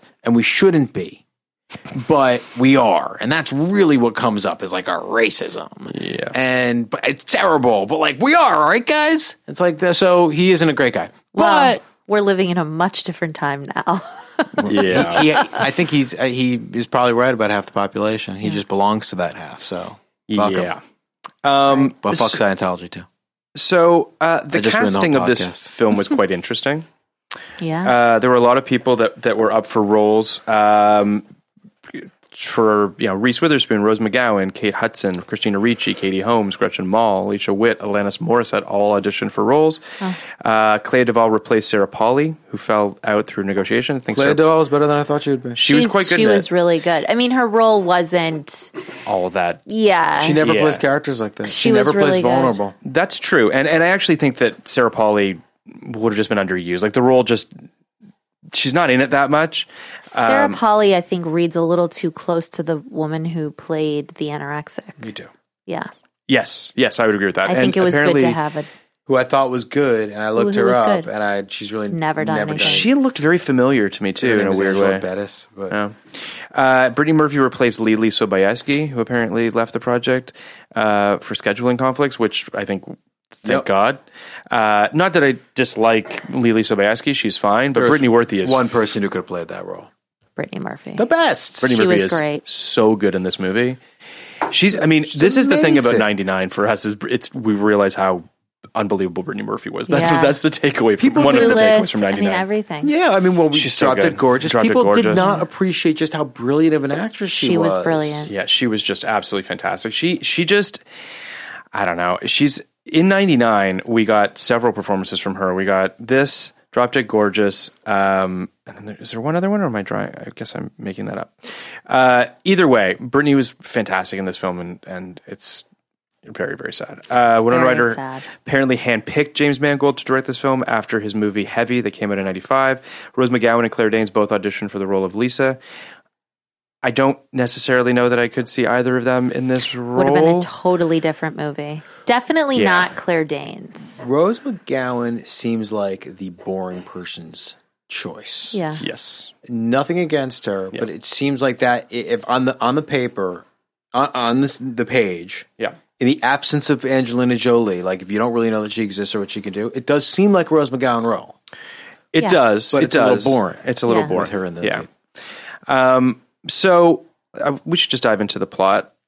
Um. But An hour and twenty two minutes. an minutes. hour and twenty two minutes into the podcast. It's okay. There's not a lot of it. so yeah, we there don't- is. A, there is a we don't have lot. It does open, I think, with a really arresting and interesting scene, which I is this agree. beautifully eerie moment in the basement of the hospital as Susanna is holding Lisa, and these hospital guards are rushing towards them. It's all scored to Simon and Garfunkel, which you can probably never go wrong with, and it really sets the stage, I think, for how what this movie is going to feel like, and also shines a bright light on its problems too, in a weird Right, way, because- just narrative and character and what have you. because then you go to the scene where she's in the doctor's office and you have all it's it's light filled and Yeah. you have the trees and you're it's very idyllic and then as he's walking her out and he's saying you need oh you just you're just tired you need to go for a rest who Yeah. wouldn't want to go for a rest i'd love to go for I a know. rest yeah, Talk about that. a rest would be a rest would be great. great Yeah. right and then you're she's walking out Who's and going to you watch see your kids? you see the kennedy the big kennedy sign the Robert Kennedy sign. yeah in Yeah. the in the lawn and you have the music. It's a great sense of place. it is it is I mean, the movie sets the stage for itself very Yeah. well. I think that it's very well made. and the kind of Yeah. people they are, right? They're Yes. they're like us.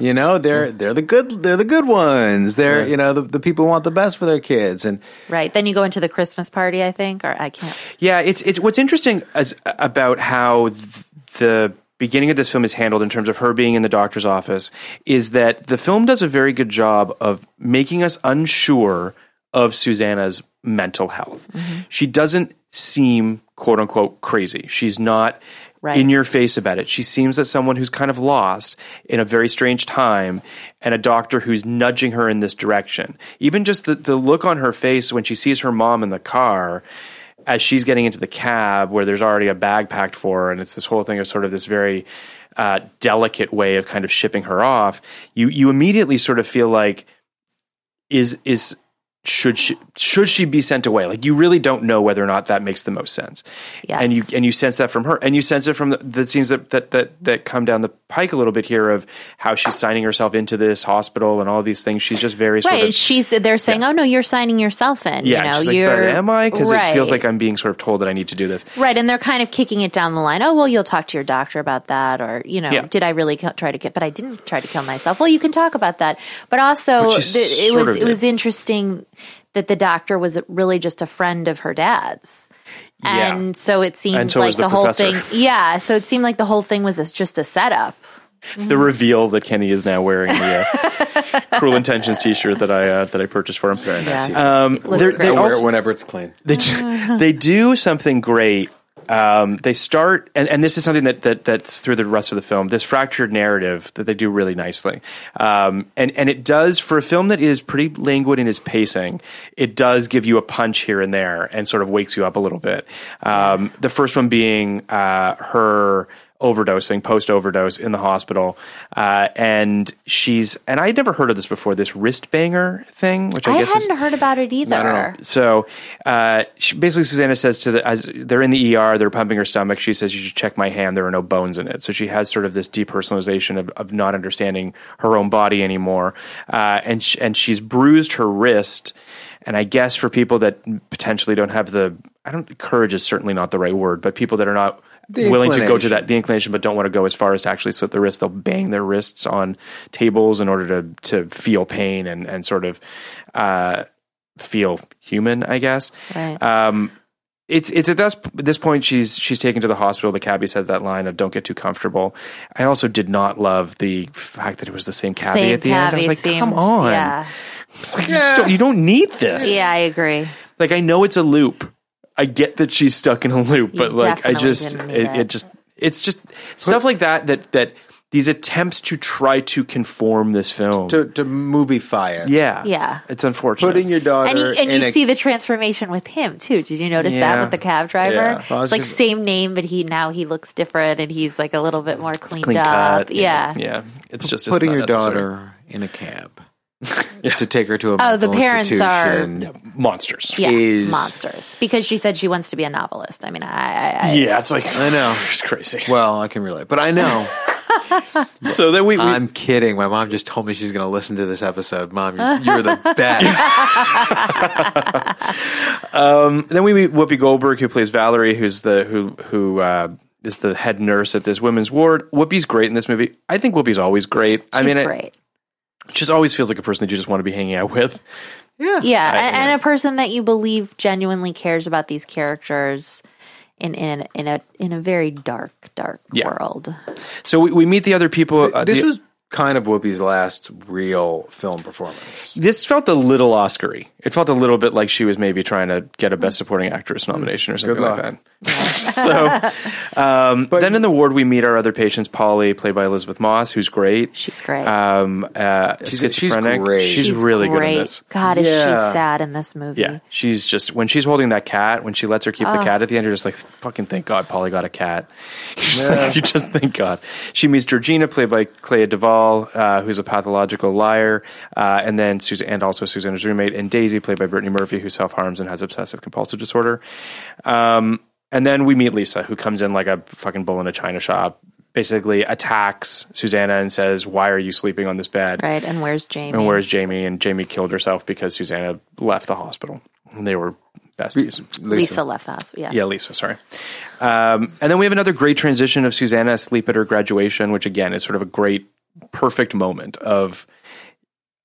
She just seems so unlike any women in the 60s to me, and which is why I find her character fascinating, and also why her meekness makes her not maybe the best protagonist for a film. I also th- assume that uh, there were a lot more Susannas out there. Yes. That if you kind of polled women at the time, Yep. a good percentage of them would say, "No, that's what I was like." Yeah, I- I, don't think again. I, I I don't think that there was really anything wrong with her. I think that that her parents, I think her behavior was maybe a little. Entitled. I, no, I, I I don't think that she was entitled. I think she was reckless. I think she was reckless, and I think that her parents just wanted her to go away, and they wanted her to. They didn't want to do any of the work themselves. They wanted her to. to and I think that that's really representative of the time too. I think everything was just brushed under the rug, and you know, you parents were standing there with a cocktail and a friend, and you know, Yeah, on so- to the next yeah. party. So and- much has changed. so much has changed, right? So much has and I changed. and I think that that she just didn't fit into a box, and so they wanted her to go there to be fixed, and Yeah. then they wanted her mm-hmm. to come back wrapped up in a bow and say, you know, Which I imagine happened a lot back then. yes, Yeah. I think so. and too. and I think That's right. happens today just to a just to a different degree. different degree. Yeah. But again, no question yes. happens today among the cl- among Mm-hmm. the the descendants of that class. The Susanna, Susannas of yesteryear are doing it to their kids. Yeah, I hundred percent. Which is which is really sad. It is very. Um, it, it's it's incredibly depressing. I mean, seeing those young girls in that hospital and Mm-hmm. Polly and what the, they they had done to each and and uh, also there's another element of it I think that's important to mention and that is the control.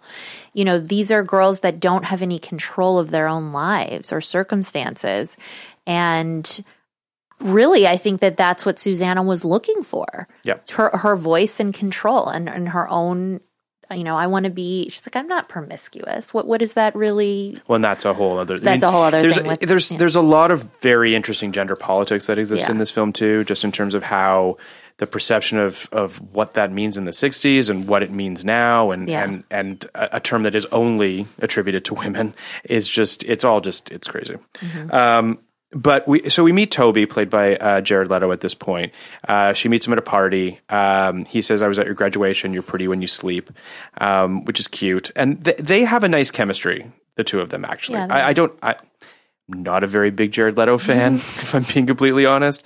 Um, but I didn't mind him in this. I think that this. I don't mind him when he is subdued and when he is not just swinging for the fences and just chewing scenery with just. I so I did like him in this, even though his beard looked really fake. His beard was terrible. Yeah. His beard was just It was awful. terrible. Terrible.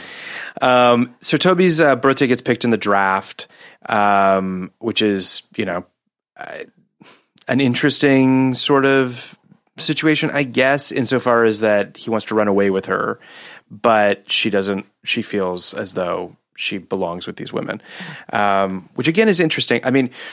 Uh, although that sorry that that's I got ahead of myself, but yeah, You're telling the story of Yeah. That's okay. yeah. Uh, then we get the Brittany Murphy chicken situation, which was a really interesting scene. She's fantastic in it, but super gross.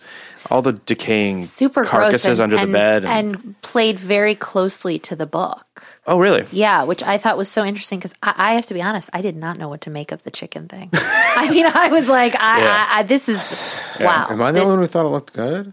The chicken? Not Yes. under the bed chicken. Yeah. But You were the, the on, only one on, on the bed chicken looked looked pretty pretty good. Yeah, You know. not necessarily worth what she needed to do to get the chicken. No. but I but I would agree that the chicken. I was very decent. confused by the whole chicken thing. I Maybe love you I love a rotisserie chicken. What can I say? I don't think I'm ever going to have another rotisserie chicken. Is that it? That's that it. spells That's very it. bad news for our family. It I does, know. I mean, I thought it was just It looked really gross. Yeah. so disgusting. And, and Are I, you I, serious? We out, are we out of Are we done? chicken game? don't worry, you I mean, can he- still have your chicken. I will say, yeah. So uh, then Susanna's parents come to talk with Dr. Melvin, played by Jeffrey Tambor, um, of uh, Kill, uh, Teaching Mrs. Tingle, fame, Yeah. uh, who says that Susanna might have a borderline personality disorder. That scene again just felt like we just.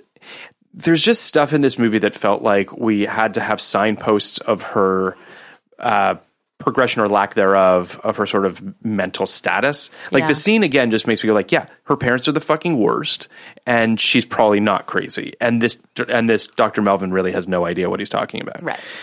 So I guess in that sense, And it's, he's in, in, he seems like he's maybe over medicated. in my opinion. I mean, that might be a Jeffrey Tambor thing. yeah.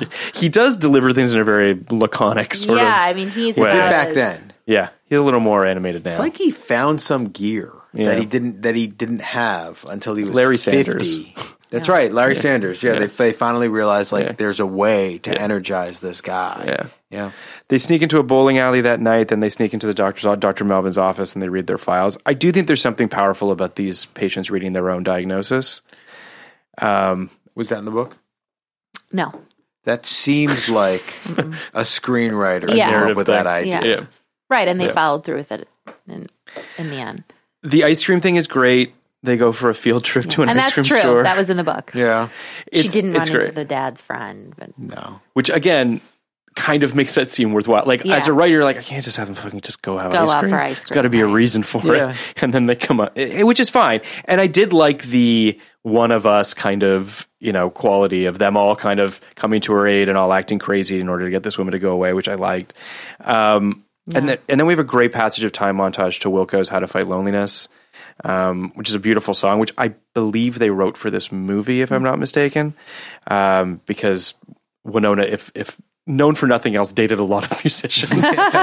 um, so and Johnny Depp. and Johnny Depp, Winona forever? forever. Yeah. Right. Um, so uh, that's now Toby comes and asks her to run away with him. Um, the there's a really nice moment where one of the guards she's sleeping or almost sleeping, and he does a check, and she's like, "Why do you like me?" And he is like, he doesn't really have a good answer for it, and he says, "I, I hope you get better someday, so we can go see a movie."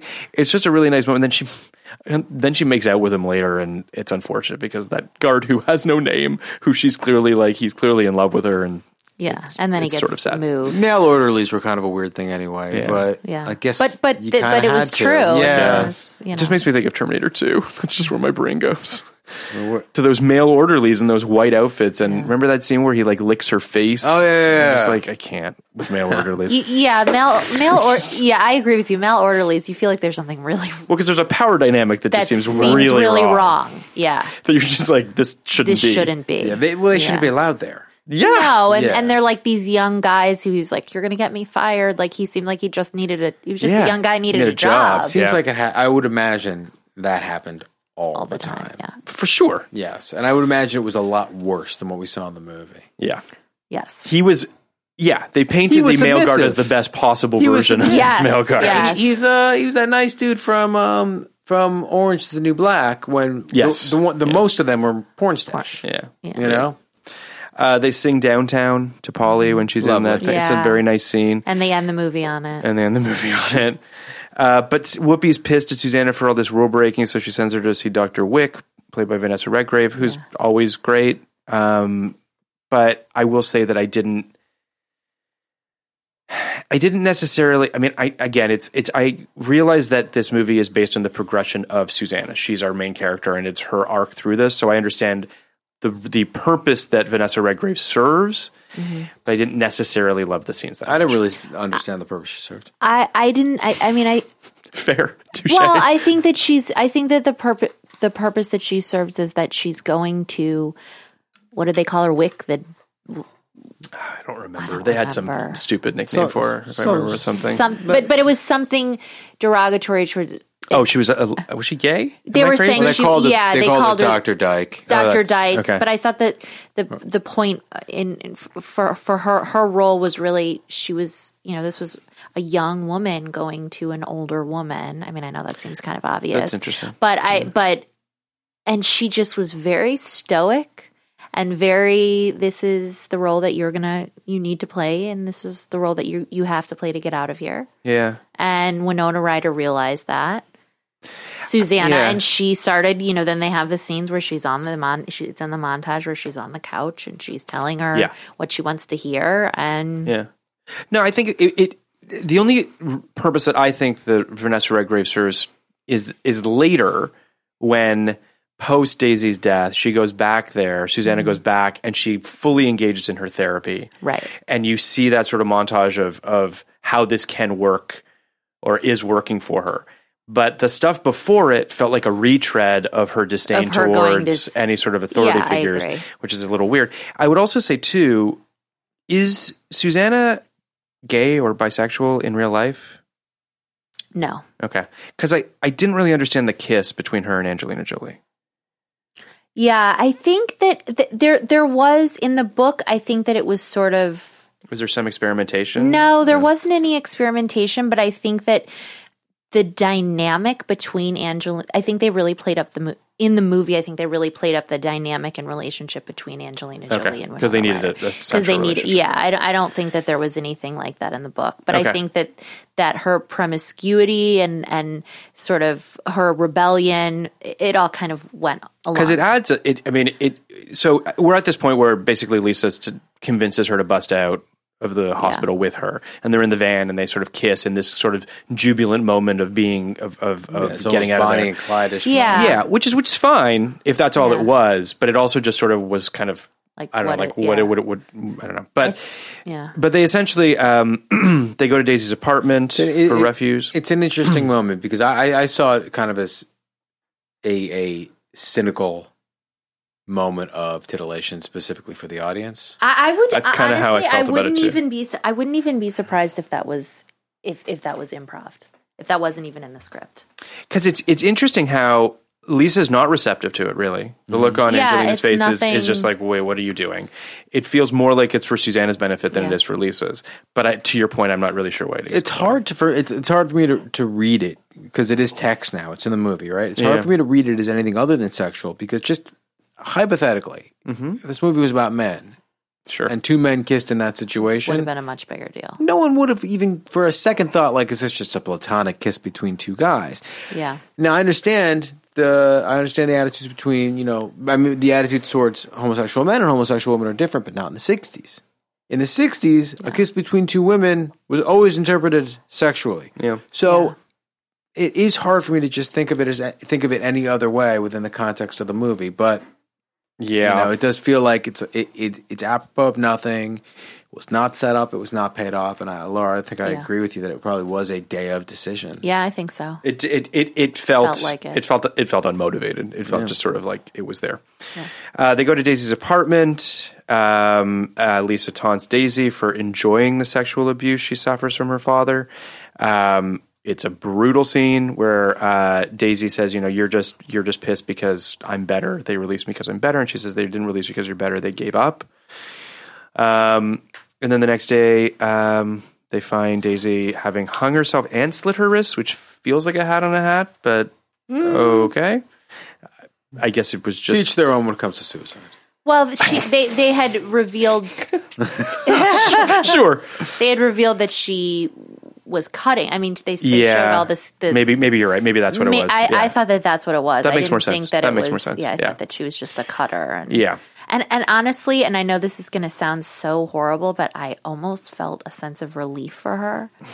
I Yeah. thought she Well, was considering the life she was so- living, it's Yeah, I felt she was so tormented, and it was so sad. I felt like maybe she would found a little bit of peace. Yeah, I mean, listen, you know, we've talked earlier about how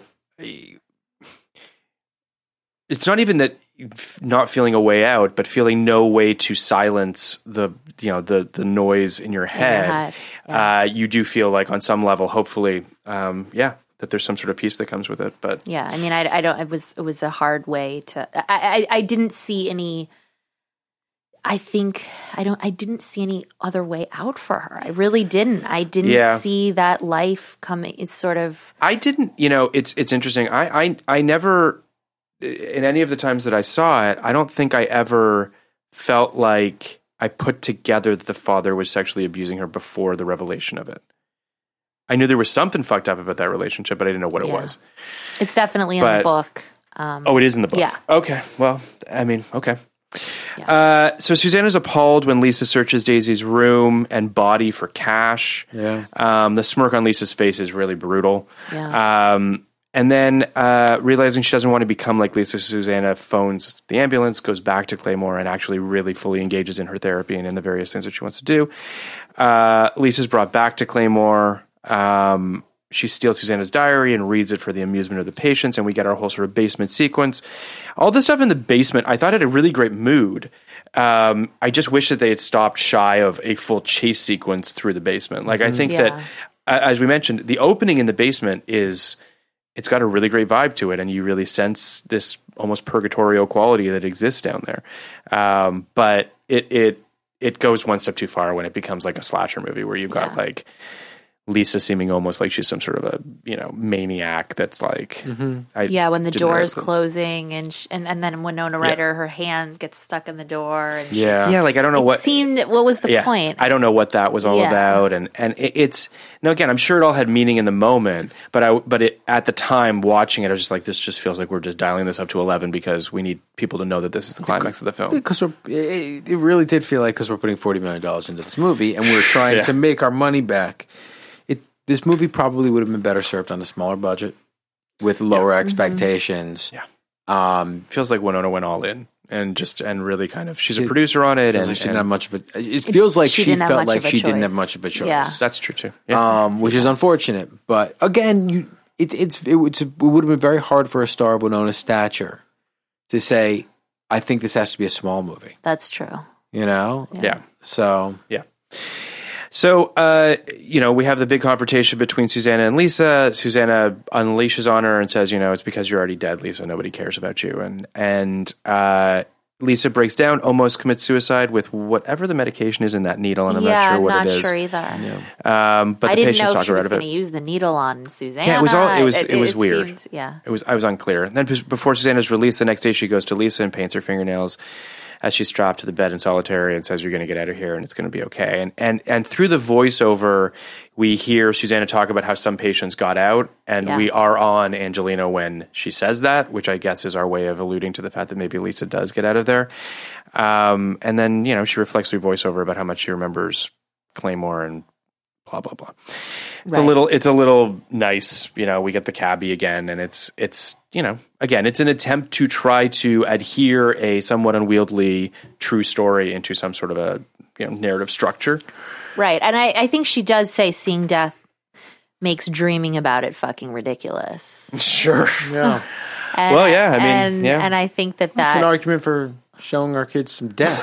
wow. No, I think when you You really it see, when you really see the crazy and when you really see what it looks it's like on the other Oh, sure. side, You realize you're not you too. realize you're not Yeah. crazy. Yeah. Or at least that you're not to that degree. I, it's- agree. yeah. I agree with that. Yeah. I agree with that. I think it's important to be exposed to all sorts of things to realize how good you have it. Yeah. So, um, in 1999, I would have probably ranked this film um, with a 65. I think that I liked it fine. I don't think I really loved it. I think that uh, it, it it was fine. Um, when I watched it, however many months ago, I'd say I probably had the same feelings about it. Um, watching it last night, I went up a little bit and I gave it a 70. Um, and I might even give it a 72 now. I think that this conversation made me sort of um, appreciate it that much more. I think it's a better movie than I gave it credit for. Um, I think that I, I think that like audiences, I wanted this movie to be more satisfying. And I think watching it last night, I realized how unfair it is to to try to put that on top of a movie about mental illness because I don't think it adheres to that, and I think we should embrace the messiness of it for what that's worth. Laura, do you have? go along? Kenny. I'm happy to go. Um, I think I thought I think I liked this movie. I think I thought I liked this movie when I was younger. I probably would have given it about a sixty. Um, I think I don't want to do one after the last watch. Okay. After this watch, I was prepared to come in here and say it's a fifty-four. Um, that was my plan. Uh-huh. After our conversation, I want to make one point about it, and the reason that I'm bumping it up somewhat spec- somewhat significantly. In looking back at a lot of these 1999 movies, one of my biggest criticisms of of so many of them, the ones I don't like, is that it's dealing with a subject or a subject matter, and it's doing a very poor job at it from a from a backwards retrograde right, right. grade point of view. Cider House Rules is a very good example of that. Where like not a lot of movies talking about abortion, but it Yeah. does it in a very Poor fashion. poor fashion, a very backwards looking way from the point of view of people who don't who aren't actually really affected by it in the way that people who actually go through it are affected. Yeah. So this movie handles its tricky subject matter the right way. I can't stop looking at your cruel intentions. I'm wearing a cruel intention shirt. Um, that Phil got me. So uh, because of that, and because I think it does a fairly good job, and it's a sympathetic for- portrayal of people who don't often get portrayed sympathetically in movies, I'm going to give it a 70. Mm-hmm. Um, and I thought Angelina was fantastic. Your turn, Okay. Lo. Um, I think when I first watched it, I was I would give it probably some probably a seventy two. Let's say. Okay. Um, I think that I enjoyed it. I think I probably now in dissecting it and having seeing where the, the, the careers of all these people have gone and mental illness and how it, how it's it's portrayed, which we talked about. Um, I think I would now give it also too based on what you said kenny about how they're it, it's it really is told from from their perspective Sure, Fro- sure, sure. It, and and pretty sticks pretty closely to the memoir i think i would give it an 80 That's a good. That's a, that's a that that that, that a feels good right. score. That's a good It's a score. good yeah score. i I mean i, appreciate I, that. I think i i think that it, it really i think it's a really important movie I think it's a powerful movie, and I think it's important. And I think if Yeah. if, if if if none other than it just to see just to give these girls a voice, I think is important. More than anything, I think you're right. I think it's an important movie. Yeah. And it, and the fact that I'm it glad doesn't exists. work Yeah, perfectly is- is, is secondary. secondary, This yeah. isn't it is an important like when we talk Yeah. about movies from 1999, this is one of the ones I bring up because I know it resonates with people. Yeah. it, it's it wasn't. I mean, truthfully, it's a movie that a lot of people, you know, have talked to us about. People you know what I mean? It's it's it's this. and, and it's it's understandable why. You know, I think that it's filled with powerful performances talking about very powerful material. Yeah. Um, and we don't get enough movies like this. Um, so yeah, I mean, it's it's it's interesting how I sort of come around it. I'm I'm just I'm really happy I rewatched it again last night. yeah, um, I, I would like to watch it again after this. Well, it's so funny. Just- Yeah. Yeah, I mean, to your point, I was saying to Laura on the way over. It's almost like we should be watching movies twice, twice, yeah. because I mean, it depends on the films, to me but sure. a few times. it happened to me with Blue Streak, where the first time I'm like, ah, second time I'm like, this is the funnest movie Yeah. ever made. Yeah. Um. So Dudley Do Right would happen too. The movies I've watched twice, I've Right. grown. I, they, they've grown in stature for me. But I, I yeah, I mean, I haven't done it a lot. Um, you know what I mean? Movies that I haven't seen before sometimes feel like. I mean, listen, this is you know, we're watching these movies. They feel they can sometimes feel like homework, so that's not always great for the film. right. Um, so, but I, I think this is one of those films that I'm I'm just sort of. Um, I'm also I have to say too that I watched it after having a conversation with Lisa, um, my Lisa, my girlfriend, about the the way that it's personified in film and television. So seeing it through that lens, I don't know, it, it gave it gave the film more resonance th- for me. yeah, I think it probably softens you a little bit Yeah. too to to your criticism of the film. Yeah. I also think that the memoir, watching the movie and just knowing that that that Susanna goes on to write this book Yeah. is really yeah. powerful and I'm so Yeah. happy that she, you know, I think that Yeah. the, the unfortunately the truth is that the success rate with people that are in institutions like that Yeah. No, it's pretty low. it's yeah. So this is kind of a uh, this is actually a, a uplifting story. It is. It is. It's It's a- a, it's- triumphant it's- story. yeah. It, It really is. So next week Next week we're doing The Wood. we are the wood. The uh the Taye Diggs movie. Taye, Taye Diggs, Omar Epps movie. Omar Epps, yes, it's sorry, an A. Omar Latham for a scene. Yeah, we have a we have a friend of mine coming on, friend of ours. Mm-hmm. Sure, uh, Alexandra, Old coworker. old coworker from UTA, an agent now at WME. A turncoat now. a WME. turncoat, uh, Alexandra Amin. She's coming on to talk about uh, about the Wood, a film I had I had not seen. You want to? Uh, you want to say that director's name? Who directed this movie? I can't remember. Uh, God damn it! You're going to make me try to pronounce. I believe it's. Rick Fumiyawa. Rick Fumiyawa. Yeah, Fumi. Yeah, that sounds right. All right. He's a brilliant director who also directed Dope He did, um, and uh, and other films. and other films. Yeah, I'm but trying- The Wood is kind of a test run for Dope, in my opinion. Um, some people like it more. Um, I, I I really liked Dope. Uh, I saw it in the theater. I really liked it a lot. the Wood is a really, really interesting movie. It was a really interesting conversation too. I felt like we Yeah. did, we dipped into a lot of stuff. He did Brown Sugar as well. The Wood is one of four MTV Films movies that year. The other three are Election, Varsity Blues, um, Two hundred cigarettes. 200 Cigarettes, which we've already done. Yeah, it's it's it was a very interesting company that unfortunately does no no longer exists. Along Yeah. with uh, recently, we found out that Fox 2000 is now going away the other day. As of a couple days ago. Um, but yeah, it's uh, it's it's a really I thought it was a really interesting conversation uh, about coming of age movies and about sort of you know obviously movies about African Americans and all of that. It, it was it was a I don't. I, I was I was really happy with what we did with it. Um, Alex was great. I thought Alex it was was super great. fun. Um, and uh, yeah, I mean I don't know what else. You, you got anything else to say? No, about, tune about in. The Wood? Tune Great into the Wood next week. It's gonna, Yeah. it's, it's, a, it's a really good one. Watched really the movie proud- before. proud Taye. Diggs, so handsome. beautiful man. But Alex thinks so. More Epps is bad. I mean, come It's on. interesting. Yep. All right, All thank right, you. Tune but in. I want to say what a ple- what a privilege and a pleasure it was. We've been talking Thank about this, This for longer than the podcast wonderful. exists. Yeah. So You're gonna come back, right, Lauren? Oh, I'd love to come back. I mean, just to be able to have an adult conversation for an hour is, is really something for me on I- a Sunday I imagine. morning. That's true. So thank you for having me. Thank you for coming on. Truly, It's great. And we'll find something else for, for you to come back I'd on. love for. to- great back. was this? It was fantastic. How good! This was wonderful. Kenny, Kenny and I don't talk, you know, as adults much. No, no, no. we we talk about children, yeah. um, two children, and then And we also. scheduling, I imagine. Yeah, scheduling. The scheduling to get here. Oh wait, wait, no, no joke. We, we saw Phil. In, I saw Phil in Starbucks on the way here. It's and Then true. we sat in the car for 15 minutes scheduling the Yeah, rest of the day. The rest of the day. before we came in Yeah. here. It's very Wow. complicated. It Yep, sounds. but the Uh, day is scheduled. Enjoy your Yes. birthday party. Thank you. Happy birthday, Violet. See you in four hours. Thank you so much for coming on. Thanks, Phil. Uh, I am That's at great. PM Miskov on Instagram and Twitter. We are at Podcast Like 1999. Uh, please rate, review, and subscribe. Thanks. Bye.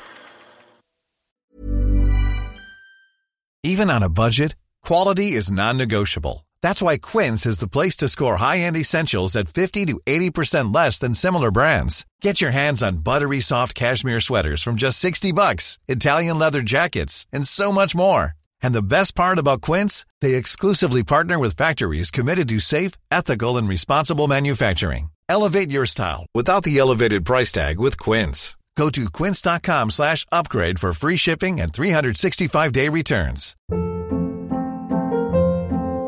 Hold up. What was that? Boring. No flavor. That was as bad as those leftovers you ate all week. Keke Palmer here, and it's time to say hello to something fresh and guilt-free. Hello Fresh. Jazz up dinner with pecan-crusted chicken or garlic butter shrimp scampi. Now that's music to my mouth. Hello Fresh. Let's get this dinner party started. Discover all the delicious possibilities at hellofresh.com. Hey, it's Paige DeSorbo from Giggly Squad. High quality fashion without the price tag. Say hello to Quince. I'm snagging high-end essentials like cozy cashmere sweaters, sleek leather jackets, fine jewelry, and so much more. With Quince being 50 to 80% less than similar brands.